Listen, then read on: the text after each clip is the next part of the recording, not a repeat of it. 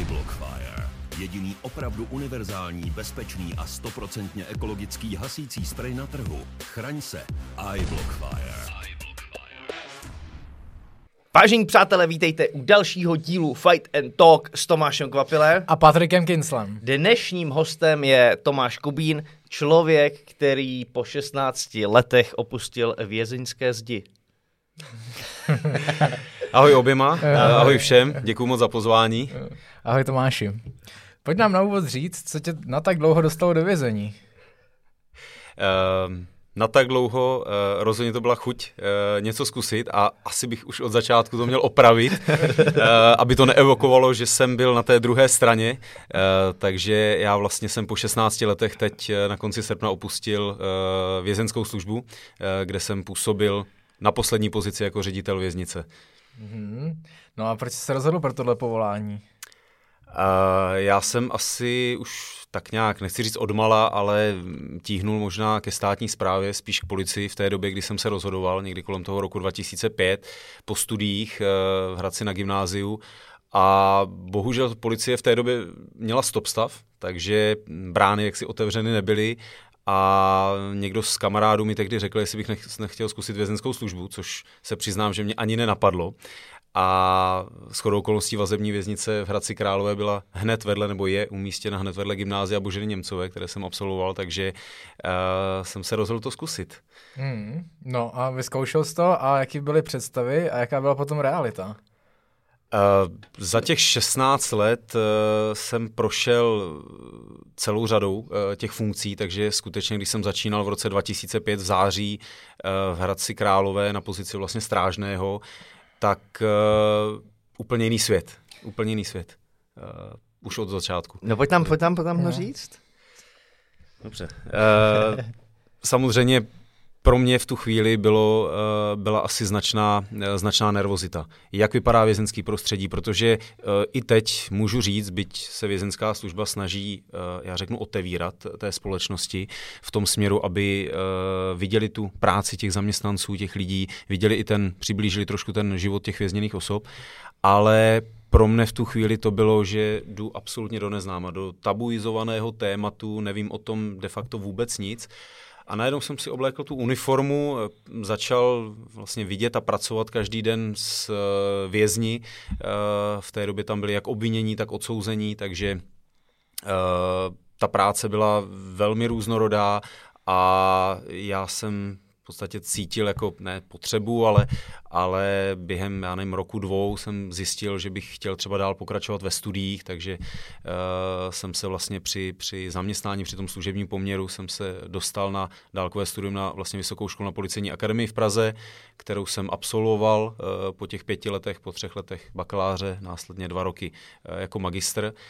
No a uh, po dvou letech, to znamená v roce 2007 jsem se rozhodl uh, řekl bych, trošku změnit lokál a rozhodl jsem se pro pražskou vazební věznici v Praze na Ruzini, kde už jsem nešel dělat strážného, ale dělal jsem dozorce na oddělení vlastně výkonu vazby, to znamená pracoval jsem s lidmi, kteří ještě nejsou odsouzení. To znamená, ten právní řád hovoří o tom, že dokud člověk vlastně není odsouzen soudem, eh, tak se na něj pohlíží v rámci presumce neviny jako na nevinného, takže jsem pracoval s obviněnými, i to bylo úplně něco jiného. Z Hradce Králové, což je relativně malá vazební věznice, do svým způsobem kolosu v podobě ruzínské věznice, kde si pamatuju své zážitky z první noční služby, protože já jsem si musel psát, kde se nacházím na těch chodbách. E, tam jsou šest pater, čtyři patra, přestože nejdete potom po žádných schodech, tak se dostáváte do jiné budovy takovým způsobem, že jsem si, první, co mě napadalo v tu chvíli bylo, jako teď si někdo vyhláší nějaký poplach, tak prostě já jsem v koncích, protože já nebudu vědět, kam mám běžet, jako s tím obuškem v ruce. Jo? A někteří starší harcovníci mě říkali, když potom jsem říkal, ty kam já mám odvízt toho vězně. Já vůbec nevím, kde to je, ta část uh, v té věznici, tak, tak mě říkali, to on tě povede. jako, v pohodě. Jo, takže uh, ty zkušenosti, které jsem tam nabil, poznal jsem jiné lidi, uh, to mě, to mě zase posunulo někam, uh, někam dál, ale asi bych řekl, že mě to bylo stále málo, takže pouze rok poté jsem se rozhodl zkusit pardubickou věznici, kde už jsem teda vlastně absolvoval výběrové řízení na dozorce na výkon trestu. To znamená, tam už jsem čistě pracoval vlastně s odsouzenými. To znamená, byla to věznice a pořád v současné době je, kde jsou jenom uh, vlastně vězněné osoby, kteří jsou, které jsou odsouzeny uh, za trestný čin, takže nenajdeme tam žádné obviněné. No a postupně, jak jsem dodělával vysokou školu, nejprve toho bakaláře, tak se naskytla potom možnost jít už do, já řeknu, do důstojnické hodnosti, do hodnosti poručíka, uh, jako policejní orgán vězenské služby, eh, to znamená vyšetřovat trestnou činnost v té době ještě zaměstnanců. Eh, v současné době už eh, tito policejní orgány nebo tyto policejní orgány vyšetřují vězněné osoby. To znamená, aby lidi věděli, pokud vězněná osoba spáchá v průběhu toho výkonu trestu, výkonu vazby nebo zabezpečovací detence, spáchá nějaký trestný čin, tak je to prověřováno policejními orgány vězenské služby a poté je věc předána policii České republiky, která už uh, dál vede to, to vyšetřování a to trestní stíhání. Uh, mě to nesmírně bavilo, eh, co potom v těch Pardubicích byl asi takový milník, bylo to, že došlo ke změně ve vedení věznice, respektive uh, ředitel věznice se stal generálním ředitelem vězenské služby a já jsem dostal možnost dělat tiskového mluvčího. Takže to byl moment, kdy jsem se poprvé setkal, vzal jsem to, já jsem se přiznám nikdy neřekl vězenské službě ne na jakoukoliv nabídku. A... I od vězňů? To je něco jiného. To je, to je dobrý dotaz, ale ne, tam, tam to je něco jiného. Tam, tam určitě ne. Uh, takže uh, vlastně ta, ta pozice, ta role toho tiskového mluvčího, která byla kumulovaná, to znamená, dělal jsem ta nosná, nos, eh, ta, ta primární práce byla vlastně vyšetřovat tu trestnou činnost a k tomu jsem pracoval jako tiskový mluvčí, takže jsem poznal vlastně zase média, kontakt s vnějším světem, komunikaci s, vlastně s médií, eh, s lidmi mimo vězenskou službu, No, no, jak tě poslouchám, tak si tě proškolili dobře teda. No. Uh, něco málo, něco málo už jsem prošel tím. A bohužel, jak to pak jde, uh, člověk se dostal až na vedoucího oddělení, uh, tam jsem pak poznal jednoho člověka, ale třeba o tom bude řeč uh, déle. A vlastně najednou přišlo něco, co jsem zcela říkám, absolutně nečekal a to bylo to, že uh, od tehdejšího generálního ředitele vězenské služby, uh, který si mě pozval tak uh, na schůzku, na setkání a byl jsem osloven, jestli bych neměl v podstatě zájem o vedení nějaké věznice. Já jsem nevěděl, jaké. Je potřeba říct, že těch věznic je v České republice 35 uh, a ne všechny jsou blízko Hradce Králové, takže to bylo pro mě i trošku rozhodující, protože v té době se mě narodila dcera, takže jak jsem říkal, nikdy jsem neřekl ne vězenské službě a nebylo tomu tak uh, i v tomto případě. Takže jsem rok působil na generálním ředitelství vězenské služby na, na stáži, kde jsem měl neskutečnou možnost a jsem za to strašně rád dodnes, protože jsem měl možnost jak si obět všechny ty věznice, poznat lidi, poznat systémy a já jsem potom tvrdil, že ve chvíli, kdy jsem se stal ředitelem Pardubické věznice, tak uh, já jsem tvrdil, že 95% věcí je už vymyšlených, protože jsem je viděl, protože jsem dokázal poznat ty lidi. Uh, myslím si, že jsme navázali mimo jiné, kromě kolegiálního i kamarádský vztah a já jsem se nikdy nebál těm lidem zavolat, uh, i dodnes uh, takhle jsem zvyklý fungovat. A to jsou ti lidi, kteří mě pomohli v tom startu. Ten startup je strašně těžký. Já, když jsem poprvé set na místo ředitele věznice, tak pro porovnání předtím jsem velel jako vedoucí toho vyšetřovacího týmu třem lidem. Najednou jsem měl velet 300 lidem, zaměstnancům a v té době pardubická věznice čítala něco kolem 800 vězňů. Já jsem seděl v té kanceláři, nevěděl jsem, co se bude dít, nevěděl jsem, co mě kolegyně přinese na papíry, uh, nevěděl jsem vůbec nic. Jo, hmm. najednou člověk, Alenka v říši divů, no ale asi ho, ryba hozená do vody, uh, myslím si, že v tomto případě to tak bylo, ale jak říkám, já kdybych měl poděkovat všem těm, kteří mi na té cestě pomohli, tak, tak uh, tenhle podcast nestihnem, takže a za to si, za, za to si jich vlastně strašně vážím. A musím ten příběh dokončit, byť těch 16 let se nezdá jako tolik, ale myslím, že jsem toho zažil opravdu hodně a velmi mě mrzí, že jsem zhruba rok poté, rok a dva měsíce poté Pardubickou věznici opustil. Uh, podstatě tím, že jsem se vracel potom na generální ředitelství na, na odbor právě, který se zabírá, zaobírá uh, tou trestnou činností vězněných osob, což to byla gestce, která mě velmi bavila, odpovídala mi a tu pardubickou věznici jsem opustil. No ale následně, asi tři měsíce poté, došlo k události ve věznici Odolov, konkrétně to bylo 13. května 2016, kdy vlastně uprchli z věznice dva vězni, z areálu té věznice, nikoli z toho pracoviště a 1. 7. 2016 jsem byl současným generálním ředitelem pověřen řízením této věznice, která je vlastně v Podkrkonoší a tam jsem strávil dalších pět let, až vlastně do 31.8. Eh, letošního roku, kdy jsem se vlastně rozhodl eh, vězenskou službu opustit. Eh, a tím důvodem nebylo nic jiného než, než moje rodina.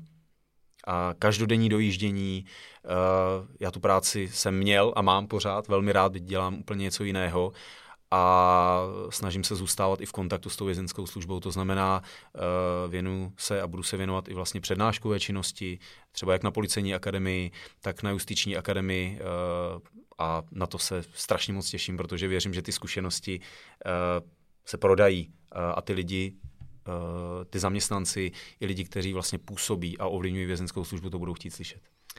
Hmm. Hele, jako párkrát jsem si tady připadal zbytečný v tom podcastu, taky, taky ale teď, teď je to jako úplně jiná liga. No, ano, ale jako dobře, dobře jsi to řekl, hezky. Děkuji, no. Hele, po, po, pojďme to, pojďme to nějakým způsobem více rozebrat. Začal bych asi v těch Pardubicích. Mm-hmm. Uh, odkud, já tě, odkud já tě znám, vnímám.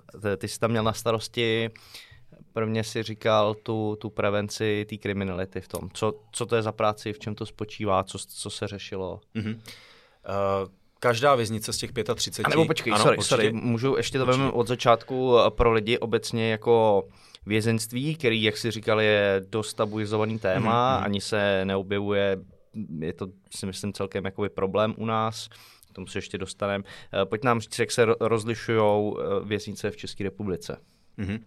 Eh, věznice v současné době se rozlišují na uh, už jenom dva typy, což je uh, výrazná a významná změna, která vlastně tady, řeknu, od revoluce nebyla, protože dříve byly čtyři typy, takové ty notoricky známé, to znamená to, od toho nejměkčího to vezmu dohled, dozor, ostraha a zvýšená ostraha. A do tohoto typu zařazoval vždy a výlučně soud. Stejně jako přesuny mezi těmito typy bylo pouze v kompetencích a pravomoci soudu. 1. října 2017 eh, došlo vlastně ke změně, naprosto zásadní změně, kdy soud rozhodoval pouze do dvou typů, ostraha a zvýšená ostraha, což je v současné době to, to dělení, ta diferenciace. A ta uh, ostraha se diferencuje na nízký, střední a vysoký stupeň oddělení s nízkým, středním a vysokým stupněm zabezpečení. A ta naprosto zásadní změna proběhla v tom, že eh, do těch podtypů té ostrahy už rozhoduje ředitel věznice. To znamená, soud dojde k tomu, že člověk obžalovaný, obžalovaná spáchala trestný čin, ta osoba, a zařadí ho buď do ostrahy, anebo zvýšené ostrahy. Ta už se pak nějak nediferencuje. Zvýšená ostraha, reálně se bavíme o nejzávažnějších, skutkově závažných trestných činech, která už pak tu diferenciaci žádnou nemá. Ale ta prvotní do těch třech stupňů, ta už je nově v kompetenci ředitele věznice. Takže abych to přiblížil, pokud někdo je zařazen soudem do ostrahy, tak eh, zaměstnanci věznice doporučí řediteli věznice, ta odborná komise doporučí řediteli věznice tohoto vězně XY, navrhujeme zařadit do středního stupně, to znamená do toho, mm, do toho mezipólu, řeknu, mezistupně, a ředitel věznice rozhoduje svým rozhodnutím o tom, že ta osoba vězněná tam bude zařazena. A pokud to chování je eh, v souladu s tím účelem výkonu trestu, je já to řeknu velmi jako eh, lapidárně, pokud se ten člověk chově, chová tak, jak má a vytvoří si podmínky, může být přeřazen do toho měkčího typu, kde má ty podmínky lepší, ty motivační faktory, motivační činitele tom jsou lepší a o tom dříve rozhodoval soud. Nyní už o tom může rozhodnout ředitel té věznice. No ale pokud se ta osoba chová špatně, v rozporu s tím, co je dáno, tak může být přeřazena až do toho eh, vysokého stupně. Ale nikdy ne potom do té zvýšené ostrahy, protože o tom opět by musel rozhodnout soud. Hmm. Abych to uvedl jako příklad, může se stát, a stává se to bohužel, že vězeň se v té ostrahové, v tom ostrahovém typu dopustí nějakého trestného činu i závažného, eh, je potom na té věznici, aby navrhla soudu aby ho přeřadila, eh, aby takovou osobu přeřadil soud do zvýšené ostrahy, protože uh, skutečně ty lidé se tam nemají chovat takovýmto způsobem, páchat trestnou činnost ještě ve výkonu trestu třeba. Mm-hmm. Takže to je ta základní diferenciace teď, která je. OK, uh, pojďme teda k tobě, k uh, těm Pardubicím, mm-hmm. jak jsme to nakousli, co tam byla tvoje práce, co, co se řešili a... Ještě uvedu, že Pardubice v té době, kdy jsem tam byl, tak byla uh, věznicí s ostrahou, to znamená mm, zase aby věděli diváci, jedná se o vězně, kteří jsou odsouzeni za e, v podstatě samozřejmě lehčí, ale i závažnější trestnou činnost, ať jsou to loupeže, podvody, e, vydírání a podobně. E, ale jak říkám, záleží potom na soudu, jak rozhodne. A já jsem v té době tam působil na oddělení prevence a stížností, což je vlastně to oddělení, Patriku, na které se dotazuješ. A to oddělení, tak jak se jmenuje, tak eh, kromě jiného má na starosti podle trestního řádu prověřování trestné činnosti vězněných osob. Takže tak, jak jsem zmínil v úvodu, pokud se vězen dopustí trestného činu, to jsou ti zaměstnanci, ti příslušníci, protože to je uniformovaná složka, tam nepracují zaměstnanci v civilním, eh, vlastně v pracovním poměru, ale pouze ve služebním, mají tu uniformu, tak oni prošetřují tu trestnou činnost toho eh, vězně a pokud samozřejmě ve spolupráci se státním zastupitelstvím, naznají, že to je na to, aby ta osoba byla trestně stíhaná. Podle zákona v České republice, podle právního řádu, už tuto příslušnost má pouze uh, policie České republiky. Takže to vyšetřování a ty další kroky už potom dělá policie. Vezmou ten spis, když to řeknu, předají to policii, svědomím samozřejmě státního zástupce, a dál se vlastně uh, probíhá to trestní řízení. Pokud dojde k soudu, nedojde, to samozřejmě záleží na tom, jak to je. Já jsem jako vedoucí toho oddělení měl na starosti tři své kolegy, eh, kteří vlastně působili, měli oprávnění prověřovat eh, a provádět úkony toho trestního řízení. Já jsem to samozřejmě měl taky jako jejich vedoucí, ale byl jsem garant toho, že to je, že to je v pořádku.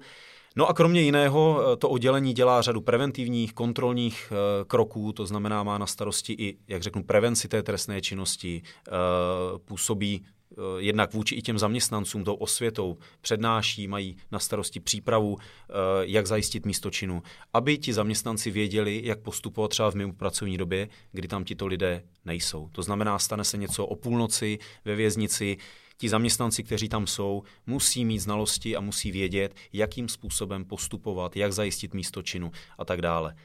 Současně to oddělení má mimo jiné na starosti i prošetřování stížností.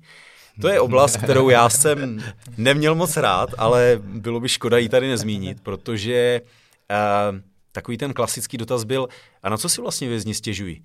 Na všechno.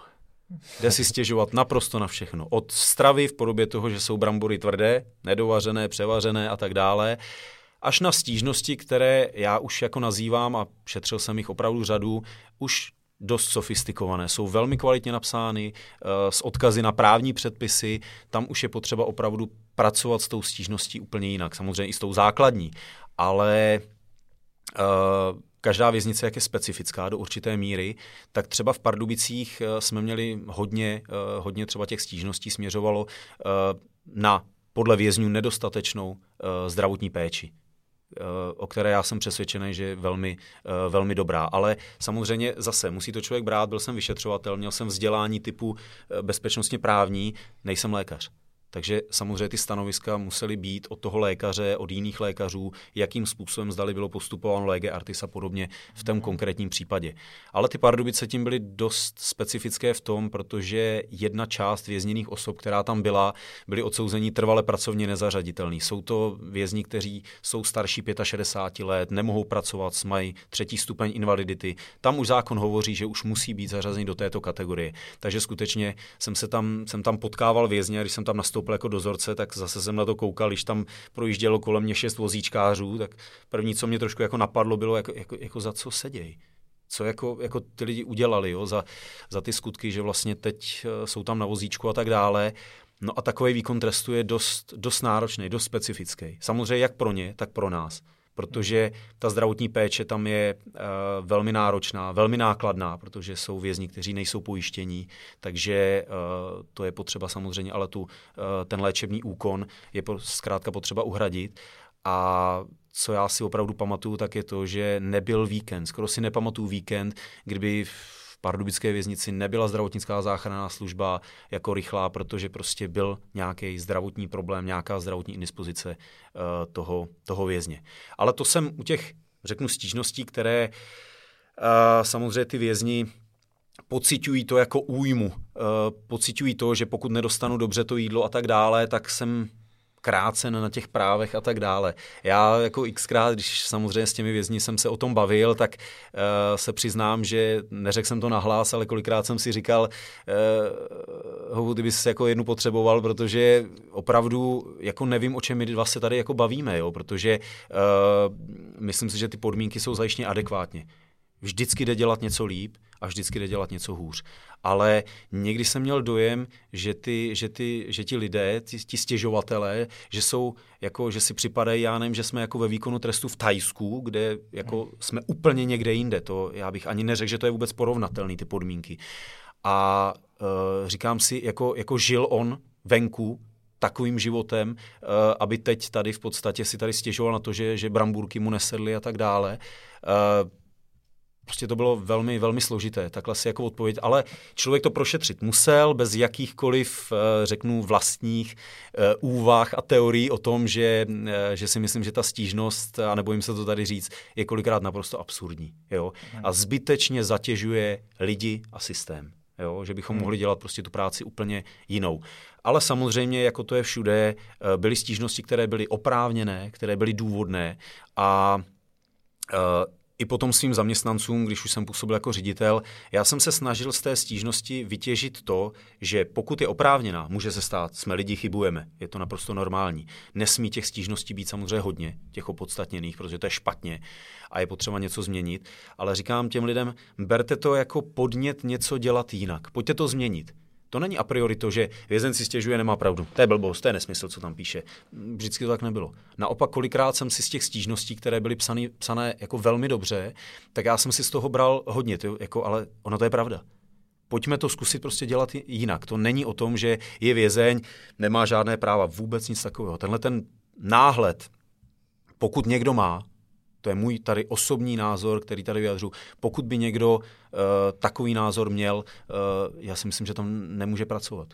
Jo, že, že ta práce potom musí být pro něj nesmírně jako zatěžující, že vlastně každý den budu bojovat s tím, že, že tady jsou vězni, kteří prostě mají být uh, o chlebu a tak dále, že mají někde pracovat v lomu. Uh, jo, a není to tak. Já, já možná na začátku jsem ten Tuhle tu představu jsem možná na začátku měl. Byl jsem do značné míry jako represivní, že oko za oko, jo, je, teď to bude prostě trest a tak dále. Nesmí to být pionýrský tábor.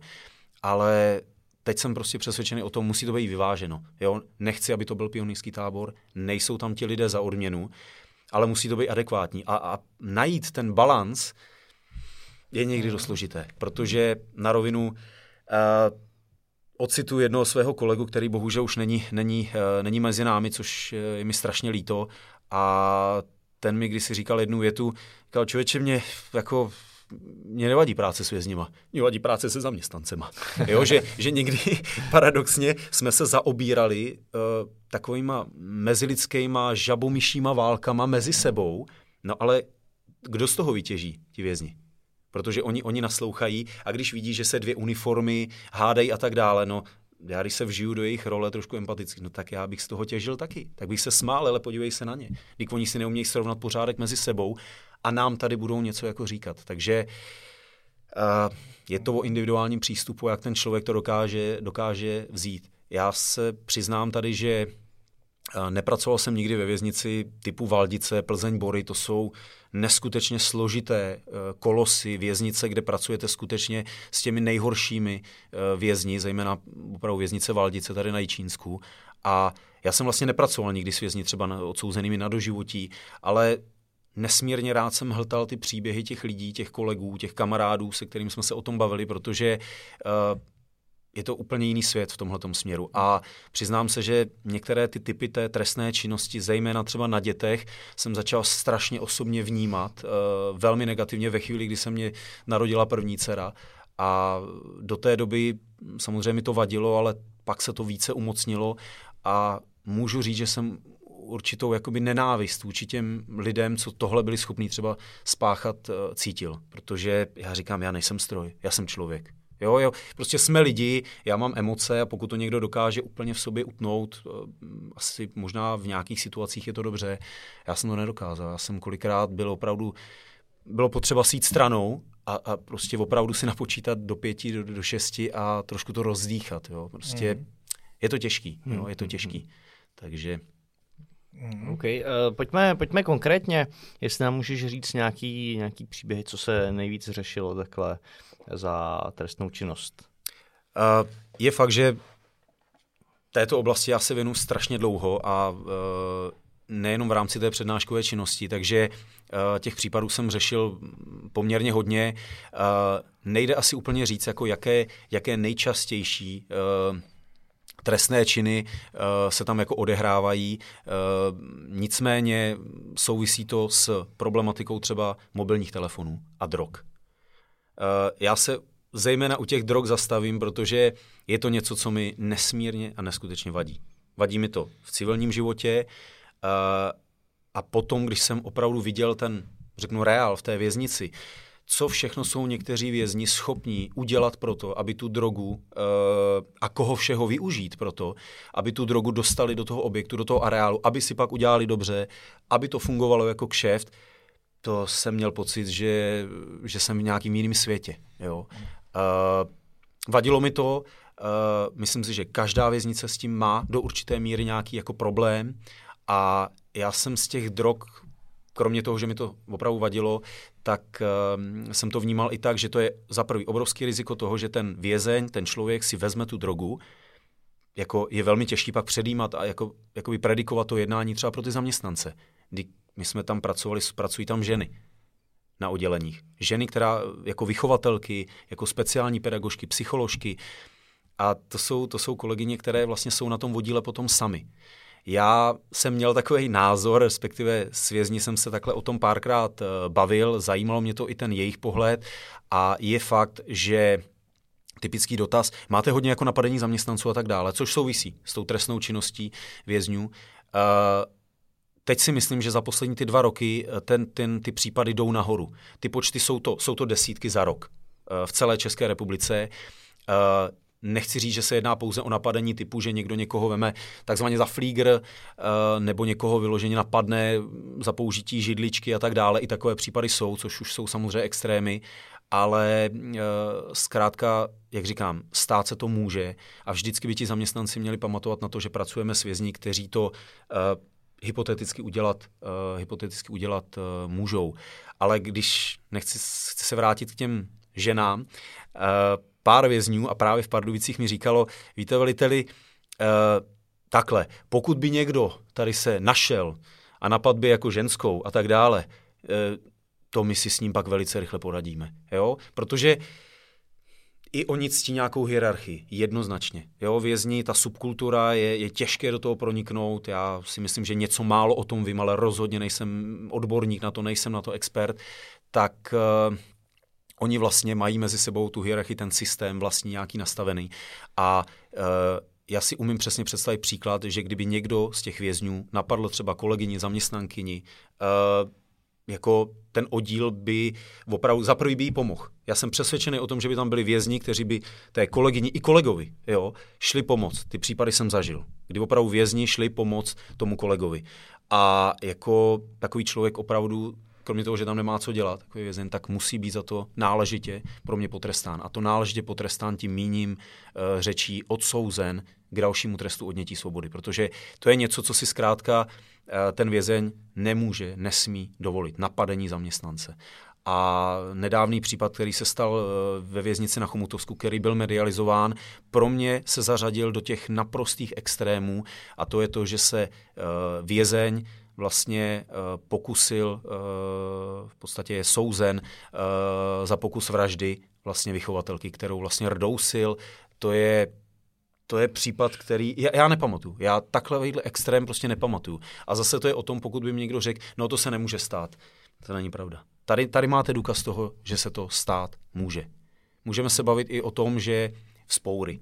To je takové jako téma, uh, samozřejmě lidi můžou pamatovat Leopoldov a tak dále, obrovskou spouru na Slovensku eh, v tehdejším režimu a tak dále. Nemělo to vlastně, to měřítko bylo úplně někde jinde, zapalování eh, v podstatě eh, cel a objektů, kde opravdu museli vlídnout armáda, tehdejší speciální jednotky a tak dále.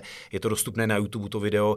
Já jsem tvrdil, že každý zaměstnanec, každý zaměstnanec vězenské služby by tohle video měl vidět měl vidět v rámci osvěty, v rámci toho, co se opravdu by mohlo stát.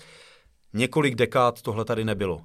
A loni vlastně došlo, dneska za to jsou souzeni, je to taky medializovaný případ, dva vězni vlastně jsou eh, obžalování z pokusů přípravy vlastně spoury ve věznici Bělušice v době, když byl ten covid, kde vlastně eh, byl případ, kdy eh, došlo k hromadnému nezákonnému vystoupení těch vězňů a dneska jsou za to vlastně dva vězni obžalování. Bylo to i nedávno vlastně na novinkách CZ, takže to jsou ale extrémy. Jo? Tohle rozhodně nejde říct, tohle je na denním pořádku, na týden, měsíc. Hmm. Rozhodně ne. To, to jsou extrémy, které bohužel ale uh, mohly a uh, nastaly. Ty drogy, mobilní telefony. Já já to osobně tvrdím, z těch vyšetřování se mi to potvrzovalo, eh, že jsou to spojené nádoby. Protože ten mobilní telefon mě slouží jako nezákonný kontakt s vnějším světem, a já si osobně myslím, a budu teď smělý, když řeknu, že já věřím tomu, že více než 80% vězňů ten mobilní telefon, který tam je zakázaný, používá ke komunikaci s rodinou, manželkou, milenkou, družkou, partnerkou, čímkoliv. Ten zbytek to používá k tomu jako nástroj páchání té trestné činnosti. Jako to prostřednictvím toho mobilního telefonu si objednám donášku, jo, uh, něčeho do té, uh, do té věznice. Takže proto říkám, že to jsou jako spojené nádoby a často se to opravdu v těch vyšetřování, uh, vyšetřování potvrdilo. Takže to si myslím, že trestná činnost související s výskytem drog a jejich zneužíváním a používáním třeba mobilních telefonů je a bude asi nejfrekventovanější trestnou činností hmm. vlastně ve výkonu trestu. Jak se dostává, eh, sorry, nebo? No, já jsem se jenom chtěl pro, pro upřesnění zeptat na ty mobilní telefony. Hmm. Ty vězni vůbec nemají žádný přístup k mobilnímu telefonu a jediný jejich kontakt s, s vnějším světem je skrz dopisy? Uh, mobilní telefon je zakázaný, ale dnes, dneska nastaveny podmínky jsou takové, že kromě samozřejmě korespondence, která je plná, tak i telefonování. Uh, to telefonování už je nastaveno na limitu 20 minut uh, vlastně denně, až těch 20 minut, uh, což už ten kontakt je je dobře, je to dobře. Ten, ten, ty sociální vazby, rodinné vazby jsou strašně důležitý pro toho vězně. To, to mm-hmm. samozřejmě je každému uh, úplně jasné. A je pravda, že dřív ty podmínky, kdy, kdy to podléhalo různým schvalovacím procesům zdlouhavým, uh, bylo to špatně. Bylo to špatně, protože uh, teď řeknu, pokud i ten zaměstnanec neměl nějakou chuť, nebo ho to, eh, ten, který měl oprávnění to schvalovat, to neschválil, tak jako ten vězen čekal, potřeboval volat, takže eh, dneska ty podmínky jsou úplně někde jiný, někde jinde, takže ta možnost volání je daleko širší, je opravdu každodenní. I ta cena za to volání, to je taky důležité říct, že kolikrát jsem si říkal, že když ta cena opravdu byla uh, tak, že 200 korunový kredit mu to sežralo za pár minut, tak já jsem si říkal jako, jako vnitřně, jako hledáme přece motivaci. Pro, proč schánějte mobilní telefon na ten kontakt? No, my si ale můžeme i odpovědět. Je to i trošku tím, že ty podmínky tam nebyly úplně řeknu, dobře nastaveny. Ale není jednoduchý to, ten systém nastavit prostě opravdu v těch 35 věznicích. Máme skoro 19 tisíc vězněných osob, jo, takže uh, všechno jede za provozu. Není to takový to, že teď si potřebujeme udělat něco tak to zavřem. Nejde, prostě to je 24 hodinový 365 denní vlastně cyklus, který funguje, systém, svět, ať to nazvu jakkoliv. A co se teď osvědčilo a mm, asi bych řekl, rozhodně nechci říct jako všechno zlé k něčemu dobré ve smyslu covidu, protože tam, tam úplně těch moc pozitiv není, ale uh, skypové hovory. My jsme vlastně ještě v době, kdy jsem působil ve věznici, tak se velmi, velmi dobře osvědčily vlastně takzvané Skype návštěvy, protože fyzická návštěva kvůli covidovým opatřením byla zakázaná, to rozhodla vlastně i vláda, že je zákaz návštěv ve, věznicích, protože uh, to nemůžu rozhodnout já jako ředitel, ale, nebo nemohl jsem, a ten kontakt, to, to, bylo, to bylo těžké. To bylo těžké opravdu těm vězňům říci, že my, my jsme nevěděli venku, co se děje, a vlastně vysvětlete to ještě jim, kdy, kdy oni ještě mají omezený kontakt s tím vnějším světem.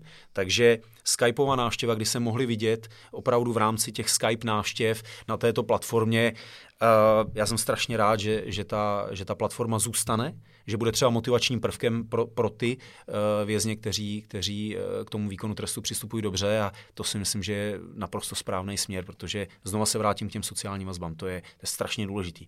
Rozpad té sociální vazby, rodinné a tak dále, vždycky sebou nese nějaké důsledky. Jo? Skutečně může to výjít, výjít uh, i k tomu, že ten vězeň se rozhodne si vzít život. To zkrátka tak je. A pominu, pominu ten, ten efekt toho uvěznění. Pominu to, že člověk, který nikdy nebyl ve výkonu trestu, se tam dostane. Uh, ta adaptační fáze, to, co tam probíhá, to, co se děje, odehrává v tom člověku, to je směs různých myšlenek a rozhodně, aspoň tak i studie se o tom hovořilo, eh, že skutečně i mezi těmi myšlenkami je i myšlenka na tu sebevraždu. Nebo na to si nějakým způsobem uh, ublížit. I ty případy se bohužel vyskytují. Naštěstí to jsou opravdu jako jednotky, ale bohužel já, já jsem přesvědčen o tom, že tomuhle spolehlivě, uh, abych, řík, abych dokázal říci, eliminujeme uh, sebevraždy ve vězenských zařízeních, to nelze. To já nemám rád, když něco nejde. Nikdy jsem to neměl rád. Ale tohle je tak individuální, že ten člověk opravdu někdy už tak, eh, kdy je opravdu rozhodnut, eh, že si ten život vezme, my, je nehlí, my, my tam nemůžeme u nich u každého být 24 hodin, 24 eh, hodin denně, takže hm, to třeba ten problém, problém může být. K tomu bych se tak ještě vrátil. Mm-hmm. Teď mě zajímá, když zůstaneme u těch drog telefonů, jak se to tam dostává? Uh, Těch cest je Podle tebe, uh, hodně. Já vím.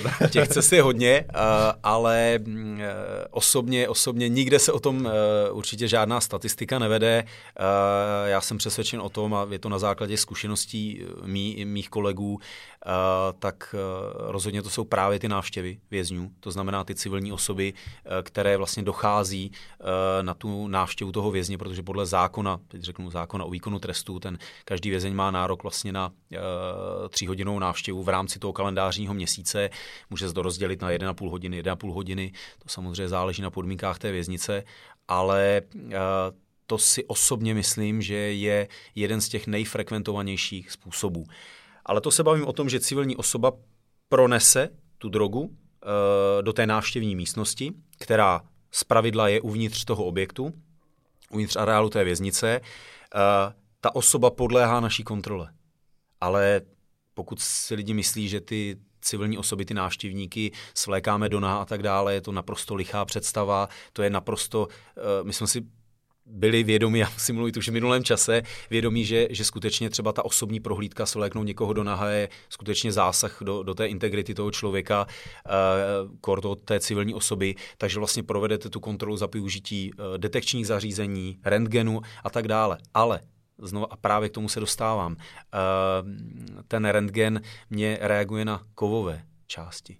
Takže pokud mám drogu, ať to řeknu teď už v té, uh, nechci říct v tom žargonu, ale v, v podstatě v těch příměrech, to znamená zabalím si nějakého jointa a tak dále, obalím to něčím, co mě samozřejmě nebudou detekovat ty prostředky, tak svým způsobem lze takovou látku i v, v relativně malém množství uh, do, toho, do toho výkonu trestu na tu návštěvu pronést. No a pak záleží na tom, jak ten vězeň, jakým způsobem to ten vězeň dostane uh, na ten oddíl, na tu celu, na tu ložnici, využije útroby těla. Takzvanou starý trik. Muklovskou schovku. tak to zkrátka je.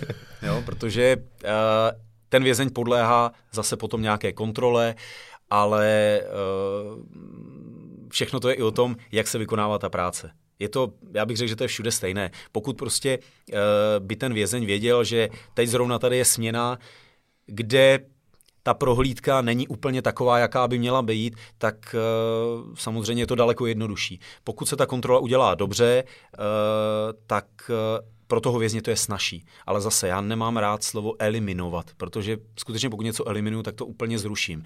Já bych řekl, že ty prostředky, které vězenská služba používá, eh, vlastně směřují k tomu, eh, aby jsme to znepříjemnili, aby jsme to stížili.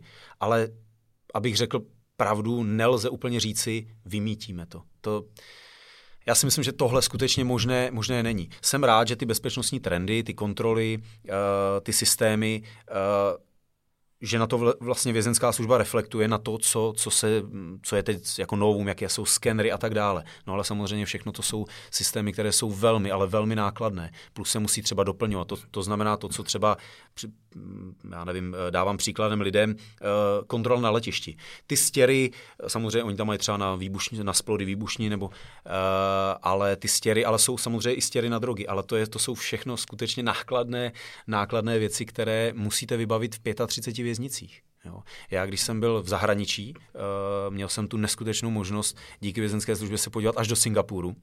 Takže jsem viděl vězenství v Singapuru a uh, do dneška si pamatuju, jak tam stojím a jsem ve věznici, která uh, má kapacitu 15 tisíc vězněných osob. Obrovský, neskutečně obrovský areál. Ale když jsem se pak ptal těch lidí, a teď já, jak se věnuju hodně útěkům vězňů, o čemž určitě pak bude řeč, tak uh, já jsem se rozhlížel na ty desetimetrové zdi a, a říkám, vy tady nemáte jako lidi na těch strážních věžích? Zaměstnat? Ne, není potřeba. Tohle nikdo nepřekoná. To, to je, za mě to je nemyslitelný to prostě překonat. Já vím, že jde všechno, jo, skutečně jde všechno. Ale pro, proč to zmiňuji je to, že vlastně jedna věznice znamená jeden systém vybavení jednoho vstupního portálu, rentgenem eh, a těmi zařízeními, 35 věznic České republice znamená 35 vybavení. Samozřejmě musím dát nějakou prioritu u těch věznic, eh, jak říkám, Valdice, Praha, Pankrác a tak dále, ty nejznámější a nejexponovanější věznice v České republice, ale i nejnáročnější.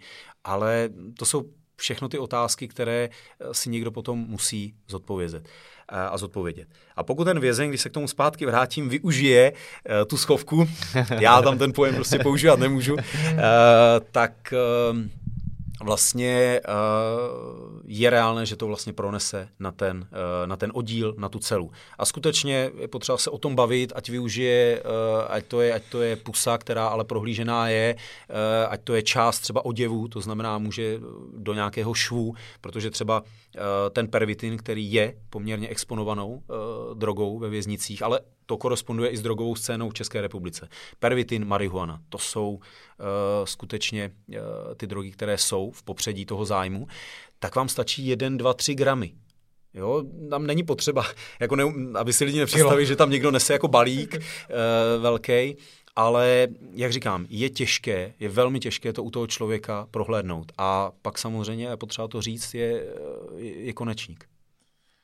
No, to tak je. Mě zajímá, tak OK, pronesou drogy na celu, dostanou to do toho objektu, no a co tam s nima? Prodávají to, nebo to berou? Protože OK, hmm. tak když si vemu pervitin ve vězení, tak tam budu na něm koukat do zdi a čekat celou noc, co bude, nebo jako, jaký to má smysl? Jo, to, to mě zajímá, proč to je jako, nebo jestli už jsou tak závislí, že bez toho nemůžou být a berou hmm. si to jen čistě na to, aby mohli fungovat, Tohle mě hlava nebere, tak mě to zajímá. Já si myslím, že jsi to vlastně už v té otázce popsal úplně krásně, protože to je komplex všeho. Je to vlastně všechno. Někdo to může mít jako únik do jiné dimenze, někdo to má jako opravdu pokračování toho, co měl vlastně v tom civilu. Že zkrátka řeknu, bez toho nemůže být, je to skutečně člověk, který je závislý a tak dále.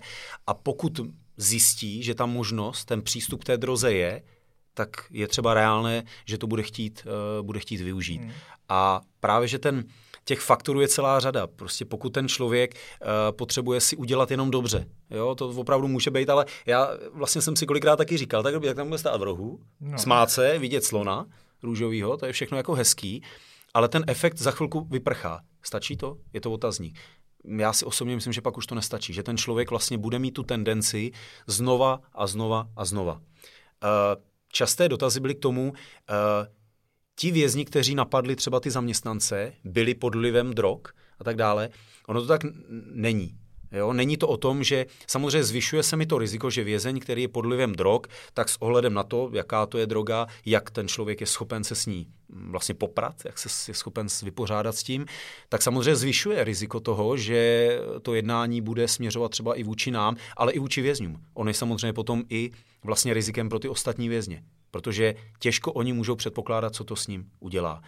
Eh, ten dotaz, jestli to sami užívají, eh, já zase jsem přesvědčen o tom, že jsou případy uh, vězňů, kteří mají na starosti drogovou scénu ve věznicích a drogy se v životě nedotkli, ani neužívají. Hmm. A jsou to, eh, častokrát jsem jako viděl, eh, že to byli lidé, do kterých bych to osobně nikdy neřekl. Byli to vlastně vězni, kteří ten výkon trestu měli naprosto v pořádku. To znamená, oni, oni se chovali v tom výkonu trestu tak, jak hovoří zákon, měli opravdu ty nejvyšší skupiny té diferenciace pro ty motivační činitele a tak dále, ale přesto byli schopní být v té uh, střeše uh, té pyramidy a vlastně zajišťovat přísun drog do té věznice. Ať už to bylo kontaktem s vnějším světem, ať už to bylo třeba uh, i to, co jsme nezmínili, uh, je i to, že uh, takovéto osoby využijí takzvané bílé koně. On, on tu drogu nepronese z té návštěvy. Proč by to dělal? někdo jiný to pronese. A tedy o to, co za to má. Může za to být opravdu část toho úlovku, může za to být část něčeho jiného, může za to být výhoda v podobě já klidně i to řeknu, protože tu hierarchii takhle člověk nějakým způsobem aspoň viděl, může to být i ochrana. Skutečně může to být i ochrana u některých vězňů. Eh, vězni, kdy mezi sebou skutečně tím žargonem používali konina, což opravdu je vězeň, který, eh, já nechci říct, může být utlačován, ale i trošku ten somatotyp, eh, chování, intelekt, všechny tyhle ty faktory hrajou v tom, že může být, může se stát jako obětí, obětí nějaké šikany, nějakého násilí. A já si myslím, že takovýto vězni jsou právě trošku předurčeni k tomu stát se právě tím bílým koněm. To znamená, uh, proneseš to, něco za to budeš mít, ale klasika, klasická věta. Ale když tě chytnou, tak to neznáme. Jo? Uh, řekne, neřekne, no já myslím, že by si měl uvědomit, že potom by to měl velmi těžké, pokud by prozradil uh, vlastně ten zdroj, jo, nebo by upr- úplně vlastně sdělil uh, tu hierarchii uh, v, t- v rámci té drogové scény. Ale jak říkám, na to odhalení je to, je to strašně složité. My ty případy v podstatě, a to mě vždycky jako mrzelo, že my jsme se u těch drog dostávali jako když vezmu tu řadu, je nějaké A, takže někdo přinese tu drogu. Nějakým způsobem se droga dostane do věznice. Pak je to B, že ten člověk, ten vězeň, ji musí proníst na to místo. Pak je to C, o čem se zbavil ty, to znamená, má to pro vlastní užitek, má to na prodej, má to za formu nějakou, má nějaké úsluhy a tak dále. Uh, a my se dostáváme potom až k tomu, že vězni, kteří třeba vykazují známky toho, že je na nich vidět, ať to jsou zorničky a tak dále, chování atypické, tak my se dostáváme k tomu, že vlastně ty vězně máme oprávněno testovat na přítomnost já řeknu OPL, omamných a psychotropních látek, když to takhle zkrátím. A ale to jsme v té řadě až úplně jakoby na konci. To znamená, že když já řeknu uh, výsledek laboratorního uh, testu třeba moči nebo krve, zjistí, ano, ten člověk má v těle pervitin. My ho můžeme potrestat kázensky, v určitých případech lze to řešit i formou uh, vlastně trestního řízení. Záleží vždycky, je to individuální na tom případu. No jo, ale to jsme, to jsme úplně na konci té řady.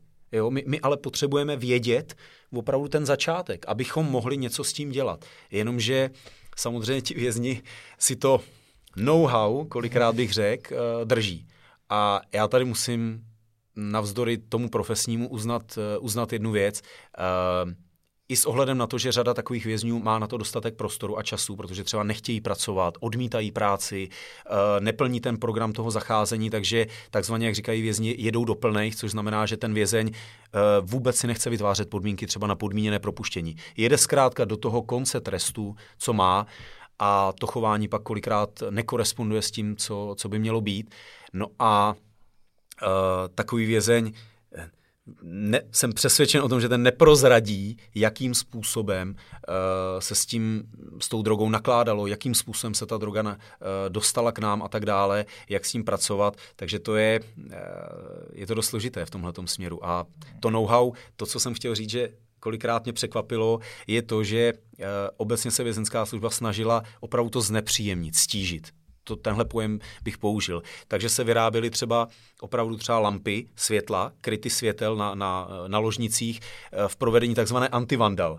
A my jsme si říkali, to je paráda, tam nikdo nedostane. Dva dny to trvalo. Dva dny. Jo? Byly na to speciální kličky. Jo? Jako, eh, oni, já, já nemůžu říct, naopak mohu uznat, že v řadě případů jsou velmi šikovní. Velmi šikovní A, vždycky jsme říkali pak kolikrát s kolegy, když jsme se bavili pak neformálně, když jsme jako, jako kež by tohleto, tuhle tu šikovnost, zdatnost, jako využili, využili k něčemu jinému, než jak třeba něco schovat, jo? nebo jak si něco, uh, něco vyrobit. To znamená uh, tetování ve vězenské službě, jo? Uh, ve věznicích. To je, to je zase téma, kde bychom tady mohli sedět hodiny, uh, které se realizuje. Je zakázáno je zakázáno, ale, vždycky tam je to ale. Drogy jsou zakázány, mobilní telefony jsou zakázány, ale vždycky je tam to ale, že se bohužel ty případy objeví. A oni dokážou z toho strojku vykuchat rádio, uh, prostě dokážou vyrobit uh, opravdu jako uh, třeba tetovací soupravu, která ale už má opravdu, jako řeknu, náležitosti a parametry strojku, který je venku v tetovacím salonu. Jo? A ještě když je tam dobrý tater, tak to je velká paráda. Pro ně, samozřejmě. Takže uh, podlíhá tomu nějaká fotodokumentace a tak dále a prostě bohužel běžně se objevuje to, že ti vězni vlastně mají na sobě třeba nějaké nové tetování, uh, ale zase to je o tom přístupu, jak si ti zaměstnanci toho všímají, jo, jak to sledují uh, a tak dále. A skutečně ta, to tetování už to není o tom, že si udělají na prsty písmenka, je to opravdu jako kolikrát to je pěkná práce. Jo, když, to, hmm. když to řeknu. Takže to chci ukázat vlastně a poukázat kolikrát na tu šikovnost, jak dokážou vlastně uh, něco ukrýt. Jak, jak se vytvářely třeba kolikrát uh, takzvané mrtvé, stra, mrtvé schránky. To znamená, že vlastně uh, ten člověk Eh, ti vězni, kteří vlastně byli na té, eh, na té ložnici, tak eh, v podstatě stalo se, že jsme tam našli nějakou nepovolenou věc, ať to byl ten mobilní telefon, SIM karta, což klobou dolů vždycky vůči zaměstnancům, když najdou opravdu jako SIM kartu, protože při představě těch možností, kam to lze opravdu uschovat, tak klobouk dolů strašně důležitá práce byla s informacemi. Strašně důležité a velmi citlivé bylo pracovat s informacemi o tom, kde by to mohlo být, jak se na to podívat, jak naplánovat tu prohlídku. Ideálně samozřejmě třeba nějakou přepadovou, nečekanou. Eh, to všechno, to všechno už bylo na nás, ale vlastně oni si ve chvíli, kdy to někdo našel, tak oni využili třeba takzvaně tu mrtvou sránku, kde měli